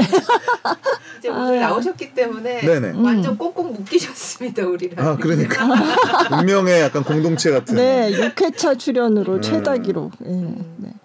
아, 근데 BTS가 이제 다 군대에 갔으니까. 그렇죠. 공식적으로 군 네. 백기죠. 네. 얼마 전에 뭐 화생방 훈련을 받은 뷰시였나 아무튼 그 화생방 네, 훈련 네. 모습도 나오고 막 그래서 사람들이 흐뭇하기도 하고 음, 재밌기도 하고 음. 그리고 너무 든든하기도 하고 예. 네, 네. 지나고 하는 얘기지만 저는 당시에 이제 방탄소년단 군 뭐 면제나 이런 아. 특혜 예, 같은 예. 부분들 그런 거 이제 하는 부분에 대해서 관련한 뭐 토론 프로그램 이런 데 많이 나갔었는데 아, 네. 제가 사실 거의 유일하게 그런 그 특례는 없을수록 좋다. 음. 방탄소년단이 가야 한다가 아니라 네. 가는 것이 좋다라는 거를 제가 주구장창 주장한 사람이었거든요. 네. 네. 근데 그것 때문에 사실 오해도 좀 사서 아. 네. 아니 왜 이렇게 세계적으로 국위선양을 한 사람을 음, 군대를 가라고 음. 하냐 안 가라고 하는 게 맞지 근데 저는 그때 제가 들었던 논리가 뭐냐면 방탄소년단은 물론 우리나라에서 나은 그룹이지만 세계적인 그룹이기 때문에 네. 군 나라가 주도하는 이런 군 관련한 특혜를 줘서 이 그룹을 우리 그룹으로 묶어놓는 아, 것보다는 아. 군대를 마치고 자, 더 자유롭고 아무것도 내가 이제 어떤 음, 나라나 음. 이런 거에 대해서 빚진 느낌이 없이 더 자유롭게 활동한 글로벌 그룹에서 활동하는 게 맞다라고 생각을 하기 때문에 아, 네. 음 뭐 당연히 한국 사람으로서 이제 주어진 의무는 하- 의무를 하는 게 더 도움이 된다 이렇게 네. 말씀을 드렸던 건데 실제로 이제 뭐 그렇게 되고 있죠. 네. 그래서 저는 굉장히 후련할 거라고 생각을 하거든요. 아, 네. 저는 본인들 네. 입장에서 제가 물어본 건 아닙니다만 정말 후회하지 않을 거라고 생각을 하고 네. 예, 물론 이제 건강하게 맞춰야 되겠죠. 네. 결국에는 이제 뭐 남의 군대에 대해서는 항상 이런 말을 하게 되지만 내년이면 본인은 안 그렇지만. 아이 본인은 안 그렇죠. 네. 본인은 안 그렇지만 내년이면 우리가 빠르면 금방, 내년에 네. 벌써 완전체가 네. 네. 가능한 시점이 되지 않습니까? 그죠. 그러면 이제는 앞이 거리낌이 없죠. 그러니까 음. 거칠 것이 없다. 저는 그렇게 네. 생각을 하고 네. 그래서 큰 틀에서 보면 케이팝 전체에도 이기고 방탄소년단 커리어에도 또 그 군복무나 이런 공백기를 가지면서 얻는 또 깨달음이 있거든요. 네. 그런 것들이 또 음악에 반영될 거라고 생각을 음. 해서 저는 오히려 기대가 돼요. 네. 네. 음, 그리고 그 사이를 지금 또 솔로 활동이 네. 지난 한 해를 또 아주 꽉 아주 또 꽉. 채워졌죠. 네. 예, 예상치 못한 것들을 만약에 그런 군백기나 이런 것들이 없었다면 저는 그 생각을 해요. 지민 씨의 솔로 앨범 같은 경우 특히 아, 네. 혹은 뷔의 솔로 앨범 네. 그 다음에 뭐 정국 씨의 그런 뭐 팝스타로서의 행보 이런 것들이 오히려 군백기가 있었기 때문에 그런 새로운 시도를 할 수 있었던 게 음, 아닌가 네. 그런 생각도 하게 돼서 뭐 약간 어떻게 보면 사, 사후 약반무 같은 느낌은 있습니다만 저는 오히려 큰 틀에서 도움이 됐다라고 네. 생각을 하고요. 네. 음. 그래서 뭐 어, 그리고 또 우리가 다른 그룹에 또 주목할 수 있는 어, 기회도 맞아요. 됐었고요. 네, 네. 또 새로운 다른 그룹들이 굉장히 활발하게 활동하고 있어서 네. 아, 뭐 여러 가지 이제 사실 케이팝의 위기다라는 말도 있었고 방탄소년단 부재를 이제 걱정하는 분들도 많았겠습니다만은 이제는 어느 정도는 그러니까 물론 우리가 더 나아가야 될 부분이 있지만 어느 정도는 그래도 궤도에 진입한 게 아닌가라는 생각은 해요. 이제 그런 네. 생각을 어디서 하냐면 세븐틴처럼 이제 데뷔 연차가 오래된 그룹도. 지금 네. 오히려 매년 지금 신기록을 세우고 있거든요. 네, 뭐 네. 뭐 앨범이 500만 장이 팔렸다, 뭐 400만 장이 팔렸다 이런 것들이 오히려 세븐틴이라는 그룹의 예전에 우리가 생각하는 첫 번째 전성기 이때보다도 지금 더 잘 되고 있고 그래서 지금 오히려 보면 2세대, 3세대, 4세대 지금 5세대까지도 거의 지금 공, 씬에서 공존을 하면서 서로 앞서거니 오 뒤서거니 세대는 어떤 그룹들을 5세대라고 할까요? 예를 들면은 뭐 네. SM에서 나온 라이즈라든지 아. 뭐 보이넥스도어라든지 아. 뭐 이런 그룹들을 5세대라고 하기도 하고요. 네. 이제 올해를 기점으로 활약을 할 글로벌 케이팝 그룹들이라든지 네. 신인 그룹들이 다 5세대로 묶이게 되겠죠. 어. 뭐 베이비몬스터도 마찬가지고요. 네, 네. 어떤 분들은 이거는 뭐 토론의 여지가 있는데 뉴진스가 시기적으로는 4세대인데 네. 뉴진스를 5세대로 보는 분들도 있어요. 음. 어떤 음악적인 스타일이라든지 방법론이라든지 이런 거가 그러니까 우리가 항상 그런 말 있잖아요. 이게 9세대 전 세대 끝이냐 아, 새 그렇죠. 시대 세시대 첫물이냐 처음이냐. 예, 네. 그거는 항상 판단하기 애매하지만 어떠한 의미로는 뉴진스도 5세대 처음으로 우리가 생각해 볼 음. 여지도 있고요. 음. 네, 그래서 새로운 그룹들도 많이 나오고 있고 그래서 음, 저는 제가 작년에 아마 비슷한 얘기를 했던 것 같기도 한데 케이팝이 오히려 지금까지가 쇼케이스에 가까웠고 올해부터가 이제 2024년부터가 본격적인 어떤 실력과 노하우들이 펼쳐지는 한 해가 되지 않겠느냐 그런 네. 생각도 저는 해요. 네. 네. 음. 해외에서 해외 멤버만 가지고 만드는 케이팝 그룹들이 나오고 있죠. 많잖아요. 나오고 있죠. 예, 예. 야, 그게 진짜 제가 한 3년 전? 3년 전쯤 방송 나와서 그런 가능성을 이제 예측을 했었는데 네. 물론 제가 뭔가를 알고서 하는 말은 아니었지만 이제 흐름이 그렇게 갈 수밖에 없다라는 말씀을 드렸는데 실제 지금 그렇게 되고 있고 하이브 같은 경우는 이제 그 유니버설 뮤직 산하의 게펜 레코드하고 네. 이제 그 하이브와 합작 회사를 만들어서 실제 작년 한 해 동안 뽑았- 멤버들을 뽑았죠. 네, 뭐 네. 뽑아서 이미 지금 데뷔조가 구성이 네, 됐죠. 네. 그래서 캣츠아이 아, 네. 캣츠아이 6인조 그룹 캣츠아이가 지금 음. 결성이 됐고 JYP 같은 경우는 그보다 조금 앞선 시기에 거기도 마찬가지죠. 외국의 그 미국의 레코드사와 협업을 해서 비차 비차라고 있- 있더라고요. 비차라는 울 비추어라는 뜻이래요. 네. 네. 아, 비차라는 그룹 그것도 마찬가지예요. 한국계 멤버 한 명 있습니다.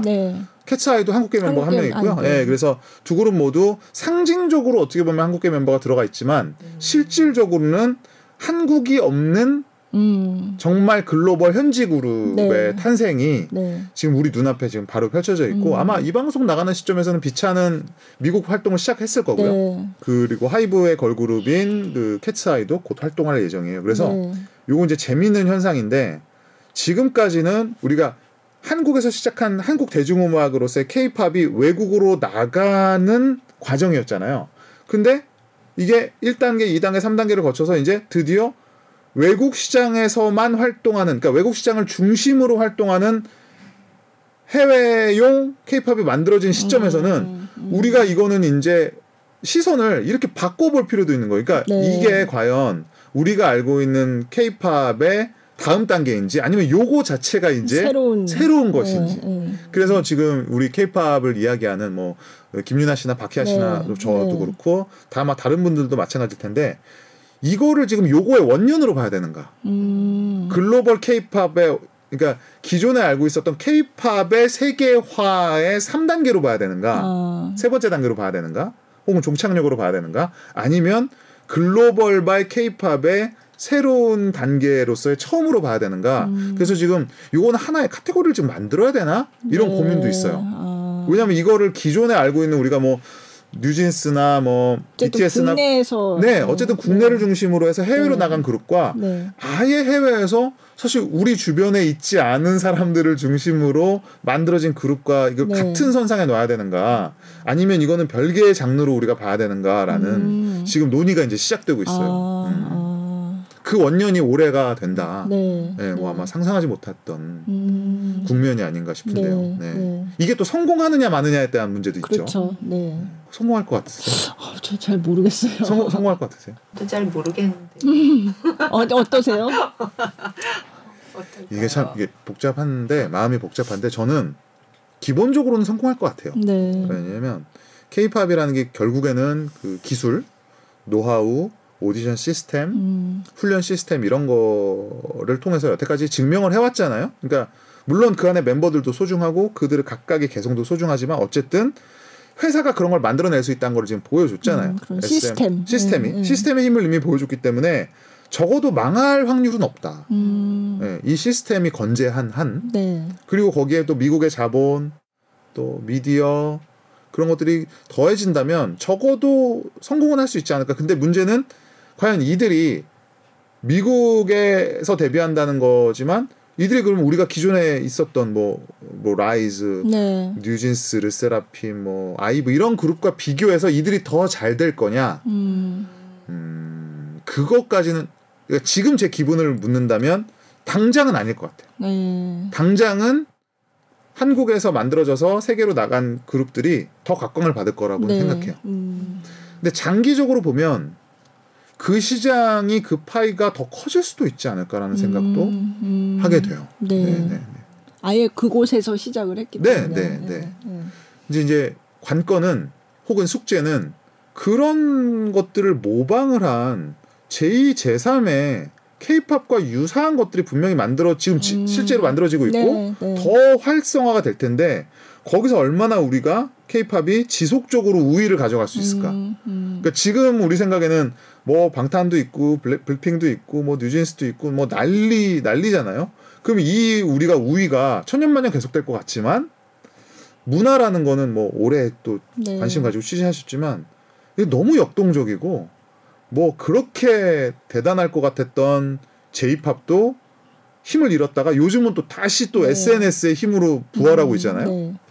알 수가 없다. 음. 네, 그래서 케이팝도 사실은 너무 당연한 얘기지만 거기서 게- 지속적인 우위를 가져갈 수 있는 아이템을 계속 개발하지 못하면 지금 뭐 그 일본에서 만든 XG 같은 그룹도 지금 일각에서는 일부 외신에서는 네.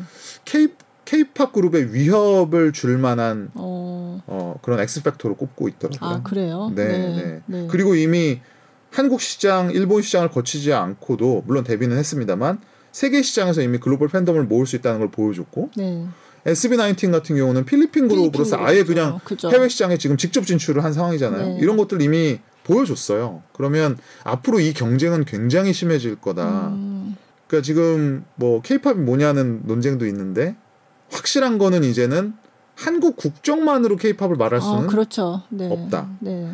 한국어 더더욱 아니다. 네.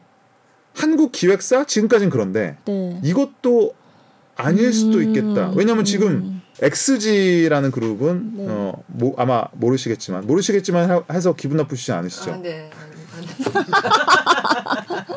너무 정확하게 제가 네. 파악을 아마 모르시겠지만 일본 기업에서 만든 어, 케이팝과 유사한 시스템을 통해서 만들어진 일본 음. 걸그룹이에요. 네. 근데 처음에 데뷔했을 때 해외 포럼에서 케이팝이라고 명명했어요. 음, 일본 그룹인 걸 알, 알면서도. 음. 왜냐면 이거 이렇게 하는 거는 케이팝이라는 거지. 음, 이런 비주얼, 이런 방식, 이런 군무 이런 건 케이팝이라는 거죠. SB19이라는 그룹도 필리핀 그룹인데 네. 그것도 많은 사람들이 케이팝적이다라고 했고 네. 실제 누가 봐도 빅뱅에서 영향을 받은 그런 뭐 어떤 네. 그룹이다. 앞으로 그리고 이제 JYP가 오디션을 통해서 뽑은 니주라는 그룹은 일본에서만 네. 활동하다가 지금 역으로 지금 한국에 데뷔를 했고요.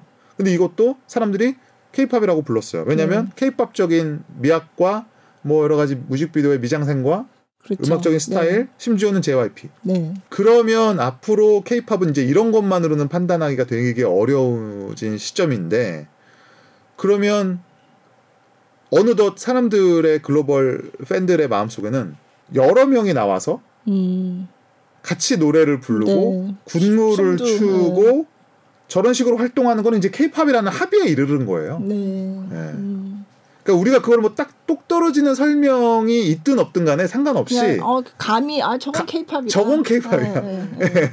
이거는 심지어 그냥 어 우리 이병현 아나- 아나운서님처럼 나는 케이팝 그룹을 잘 모르지만 이게 보면 니주라는 그룹을 보면 어 케이팝이네 네. 라는 말이 그냥 저절로 나오는 네. 시점이 되는 거예요. 그죠. 네. 예, 그래서 이러한 시점에서 이제 그런 걸로 우리가 이거는 한국제야 라는 걸로 차별화가 안 될 수 있는 시점이 이제 다가오고 네, 있다. 네. 음. 그 많은 사람들이 또 이렇게 말하면 그 무슨 소리야? 케이팝은 한국이 만들어야지. 그러니까 이런 당위성의 문제가 아니라 음. 네, 네. 당위성의 문제가 아니라 여기서는 뭐 애국심 이런 거를 빼고라도 이제는 그런 경쟁에 돌입을 했다. 아, 네. 예. 그리고 이미 글로벌 팬들은 그러한 관점에 더 익숙해지고 있어요. 네. 음. 뭐 이렇게 국적을 뭐 우리가 옷상표를 이렇게 들춰보듯이 코리아. 음, 메이드 인 코리아야? 그럼 케이팝 이게 아니라는 그렇죠. 거죠 이제는. 네. 예. 네. 그래서 여기서 이제 어떻게 차별화를 할 수 있을까? 음. 케이팝이 지속적으로 음. 경쟁력을 갖고 있, 가질 수 있을까라는 부분은 네. 네. 숙제로 남아 있다. 네. 참.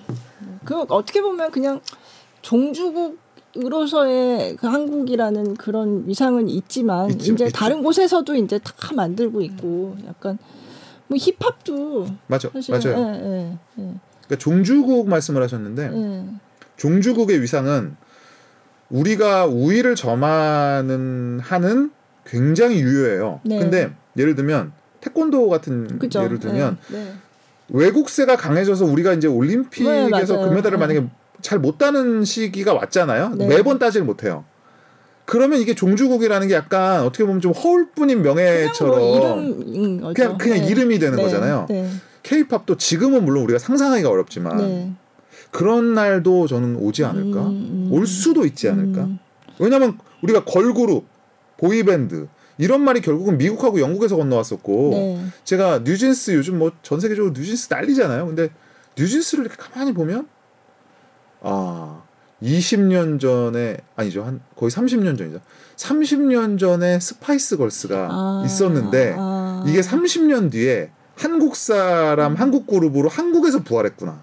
어. 그러니까 음악이 비슷하다 이걸 떠나서 네, 네. 그 당시 그런 그런 어, 엄청난 그 예, 세계적으로 밝고 인- 네, 세계적이고 네, 네. 에너지를 주고 정말 그 어떤 시대 정신이 스파이스 걸스였는데 음. 이, 제 이런 그룹을 우리가 갖게 된 거 아니에요? 아. 뭐 예전에 뭐, 뭐 잭슨 5도 있었고 뉴키즈도 있었는데 네. 이제는 방탄소년단이 그런 위상을 가진 그죠. 거잖아요. 네. 근데 이게 이제 시간이 흘러서 케이팝에 뿌리를 두고 있지만 나중에는 그게 필리핀 그룹이 될 수도 있고 아, 네. 일본이 다시 또 그 자리를 차지할 수도 있고 물론 좀 음. 아직 멀은 것 같긴 해요. 얼마 전에 제가 일본 그 오디션 프로그램에서의 Hype Boy를 커버한 영상을 봤는데 아, 어, 좀 뭐 아직 좀 예, 수준 차이는 예, 있더라고요. 예, 예. 근데 이것도 또 모르는 일이다. 그렇죠. 음.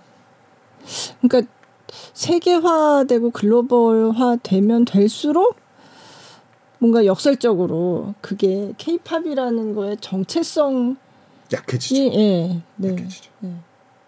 그러면서 케이팝이 어 우리 우리께 진짜 케이팝이야라고 할 만한 그게 어 그게 뭐지? 뭐 뭘로 차별화하지? 그쵸. 약간 그런 글로벌의 역설이에요. 예. 그러니까 이제 글로벌이라는 게 예전에 우리가 진짜 못 살 때는 문화 후진국일 때는 우리 거를 사람들이 알아주는 거가 글로벌이라고 생각했거든요. 네, 지금도 네. 그렇게 생각하시는 분들이 많아요. 음, 네. 우리 걸 얼마나 팔았냐, 수출 몇 몇 억 불 달성. 네, 사람들이 어 외국 사람들이 우리 김치를 먹어요, 뭐 비빔, 비빔밥을 먹어요, 뭐 한복을 입어요. 뭐, 뭐 뭔지 네, 아시잖아요. 네, 어뭐 네. 집에서 오징어 게임을 본대요. 음. 그 그거를 글로벌이라고 생각을 했는데 그거는 음. 진정한 글로벌로 가기 위한 단계예요. 네. 그럼 진정한 글로벌은 뭐냐? 솔직히 말하면 진정한 글로벌은 한국이 사라지지만 한국이 뿌려놓은 씨앗이 막 이렇게 흐드러지게 펴- 피는 게 아. 글로벌이죠, 사실은. 예. 그더 가면 더 가면. 예, 더 근데 가면. 그 역설이 뭐냐면 그때 되면 이게 한국에서 온 건가? 그렇지. 예, 예. 그게 사실 글로벌의 역설이에요. 그게 우리가 코스모폴리턴이란 말을 쓰잖아요. 네. 이게 우주적이라는 뜻이거든요. 근데 우주적인 사람이 된다는 거는 우리가 세계인이 된다는 거는 뭐 내가 이걸 입는데 이게 뭐 미국 사람이 만든 건가? 음. 이, 이 이걸 도대체 누가 만든 거야 이 스웨터를? 근데 이걸 모르고 입는 게 코스모폴리탄인 거죠, 실제는. 음. 예. 그래서 케이팝 글로벌이라 글로벌 케이팝이라는 게 그래서 이게 꼭 좋아할 만한 일인. 그러니까 지금 기분에는 네, 네. 우리가 생각했을 땐 좋아할 만한 일이 아닐 수도 있겠다. 만약에 그냥 단순히 우리께 세계 시장에서 사람들이 좋아하는 것만을 생각한다면 오히려 그 결과는 우리가 생각한 거랑은 다른 결과일 수도 있겠다는 생각이 들어요. 음. 예. 그 대신 한국이 만들어낸 뭔가 이 산업이 범 케이팝 시장이 커지는 것만은 어, 분명하죠. 그렇죠. 예. 네. 네. 근데 이, 이 아이디어가 안에 있을 때는 생각하기가 어려워요. 아, 네. 근데 외국을 나가보고 네. 그 외국에서 활동하는 케이팝 그룹을 보고 BTS에 열광하는 백인, 흑인 이런 네. 팬들의 라티노 팬들의 모습을 보면 아 이건 그게 아니구나라는 음, 생각을 네. 네, 좀 하게 되더라고요. 네. 뭐 굉장히 심각한 얘기가 터졌는데요. 철학적인 이럴려고 하는 네, 건가? 아니 아니에요. 오늘 네. 또 오셨으니까 이제 그런 얘기를 사실 네. 들으려고 했던 거고요. 음. 예. 그러니까 저도 궁금해서 많이 모셨고 많이 얘기를 들었고 그랬던 것 같아요. 지금 생각해 보면. 네. 클래식 생각해 보시면 네. 사실 그 아주 하- 뭐 짧은 시기라고 하긴 그렇지만 아주 특정한 몇 세기의 네, 유행 유럽. 에서 유행했었던 어떤 장르잖아요. 그렇죠. 예. 근데 그게 이렇게 오랫동안 수많은 사람들이 아직도 그 같은 레파토리를 네. 심지어 네. 계속 연주하고 돌려듣고 심지어는 그걸 제일 잘하는 사람이 아시아 아무 역사적인 연관 관계가 없는 아시아의 어떤 네. 젊은이들이 그 음악으로 그 장르로 지금 세계를 휩쓸고 있는 거잖아요. 네. 그걸 생각하시면 될것 음, 같아요. 음. 네. 그렇죠. 네. 그리고 클래식이라고 하는 것도 굉장히 예전에 좁은 클래식에서 요즘 또 점점 더. 넓어지고 있고. 맞아요. 예. 그래서 어떤 장르를 아 이게 어디까지가 이 장르야라고 하기는 사실 굉장히 힘든 것 같아요. 네. 계속 이렇게 변하고. 맞아요. 예, 예. 그래서 저희는 장르를 한정하지 않고 넘나들면서 네. 커튼콜은 네. 한마디로 모든 분들을 다 모시겠다는 얘기죠. 네. 아, 그렇습니다. 네, 네. 오늘 200회 특집으로 이제 어, 최다 출연자이신 김영래 네. 평론가를 모시고 이렇게 축하 방송 네. 아, 너무 아니, 자축. 방송, 뭔가 자축 예, 방송. 저는 이런 분위기는 생각 안 했었는데 와서 네. 보니까 어, 어떤 분위기 생각하셨는데요? 뭘 생각했는지 잘 모르겠어요. 아무 생각 없이 오신 거 아니에요? 아니, 그러니까 약간 어느 순간부터는 네. 뭐 어, 떻게든 되겠지 우리 셋이 있으면 네 약간 이런 것도 있고 그리고 항상 또 뭐 분위기가 너무 편하니까 네. 사실 분위기 편하면 사실 이렇게 준비할 게 별로 없어요. 네, 그냥 그냥 사실 나오는 이야기로만 네, 해도 네. 네, 아니 원래 갖고 계신 게 많으시니까 아유, 그래서 네, 나오는 네. 거죠. 거죠. 네, 그런 말도 기다리면서 네. 네. 한 말씀 마지막. 네, 아니 저는 아까 비슷한 말씀을 드렸는데 이러한 콘텐츠는 사실 너무 귀해요. 제 입장에서 너무 귀하고 아마 그렇게 생각하시는 분들도 굉장히 많을 거라고 생각하고 그래서 가요에 보면 그 월간 윤종신이라고 있거든요. 아, 네. 이제 그 한 달에 한 번씩 곡을 쓰는 건데 네. 그거 어, 진짜 저 그거 진짜 어려울 것 같아요. 너무 어렵고 네. 저는 가요사의 전무후무한 기록이라고 네. 생각해요. 근데 그때 제가 그 윤종신 씨를 인터뷰하면서 했던 말인데 해내는 것만으로 의미 있는 일이 있어요. 음. 가끔은 예, 모든 일이 그렇진 않은데 음. 계속 지속하고 끊이지 않고 해내는 것만으로 의미 있는 일이 있는데 저는 커튼콜에도 그런 말을 하고 싶어요. 아, 네. 계속 되는 것만으로 의미 있고 예, 그리고 울것 같은. 예, 예. 아니 진짜로 예, 이거는 시작은 개인의 한풀이로 시작을 했지만 이거는 네. 해내는 것만으로 그 이상의 아, 가치를 하고 있는 네. 프로그램이라고 생각을 해서. 정말 계속 어, 해내시기를 바라겠습니다. 아, 네. 감사합니다. 네. 네. 그럼 또 김수영 기자의 마지막 어, 아니 아, 마지막 아니 아니, 마지막 아니고 마지막은 이민찬이 나와야 마지막이라니까요. 아니에요. 나오고도 계속 해야죠. 오늘 오늘 한마디 오늘 마무리. 아, 근데 좀 비슷해요. 예. 저도 중간에는 아, 좀 힘들어서 이거 좀 쉴까 이런 생각도 좀 음. 했었고 그랬는데 아, 이거는 어쨌든 꾸역꾸역 하는 게 맞아요. 답이다. 예. 예. 그리고 꾸역꾸역 하다 보니까 뭐 좀 쌓이는 것도 네네. 있다는 생각이 들더라고요. 그래서 아, 그거 말씀 안 드렸는데 제가 커튼콜에서 얘기 나왔던 거를 가지고 또 제가 다시 글을 써서 어, 지금 스브스 프리미엄 스프라고 하는데 거기에 커튼콜 플러스라는 코너가 있습니다. 거기에 또 제가 글을 쓰고 있어요. 그래서 그것도 사실 커튼콜의 자매편 같은 음. 거거든요. 제가 계속 이렇게 one source multi use라고 네, 그렇죠. 네, 그래서 거기 글도 쓰고 있고 그래서 커튼콜이 뭔가 제가 계속해서 새로운 시도를 할 수 있게 해주는 test bed 같은 음. 그런 느낌, 네. 플랫폼. 네. 네. 그래서 앞으로도 꾸역꾸역 하겠습니다. 네. 네. 아유 뭐라고 마무리를 짓지? 제가 뭔가 꾸역꾸역이라는 말을 해서 뭔가 어감이 안 좋은 것 같아요. 아니에요, 아니에요. 예. 그러니까 밥을 억지로 사먹는 아니에요. 예. 아, 아무튼 아니, 꾸역꾸역이지만 음, 즐겁게 그럼, 하겠습니다. 네, 네. 24년도 기대하겠습니다. 네. 네, 저는 더불어 기쁘겠습니다.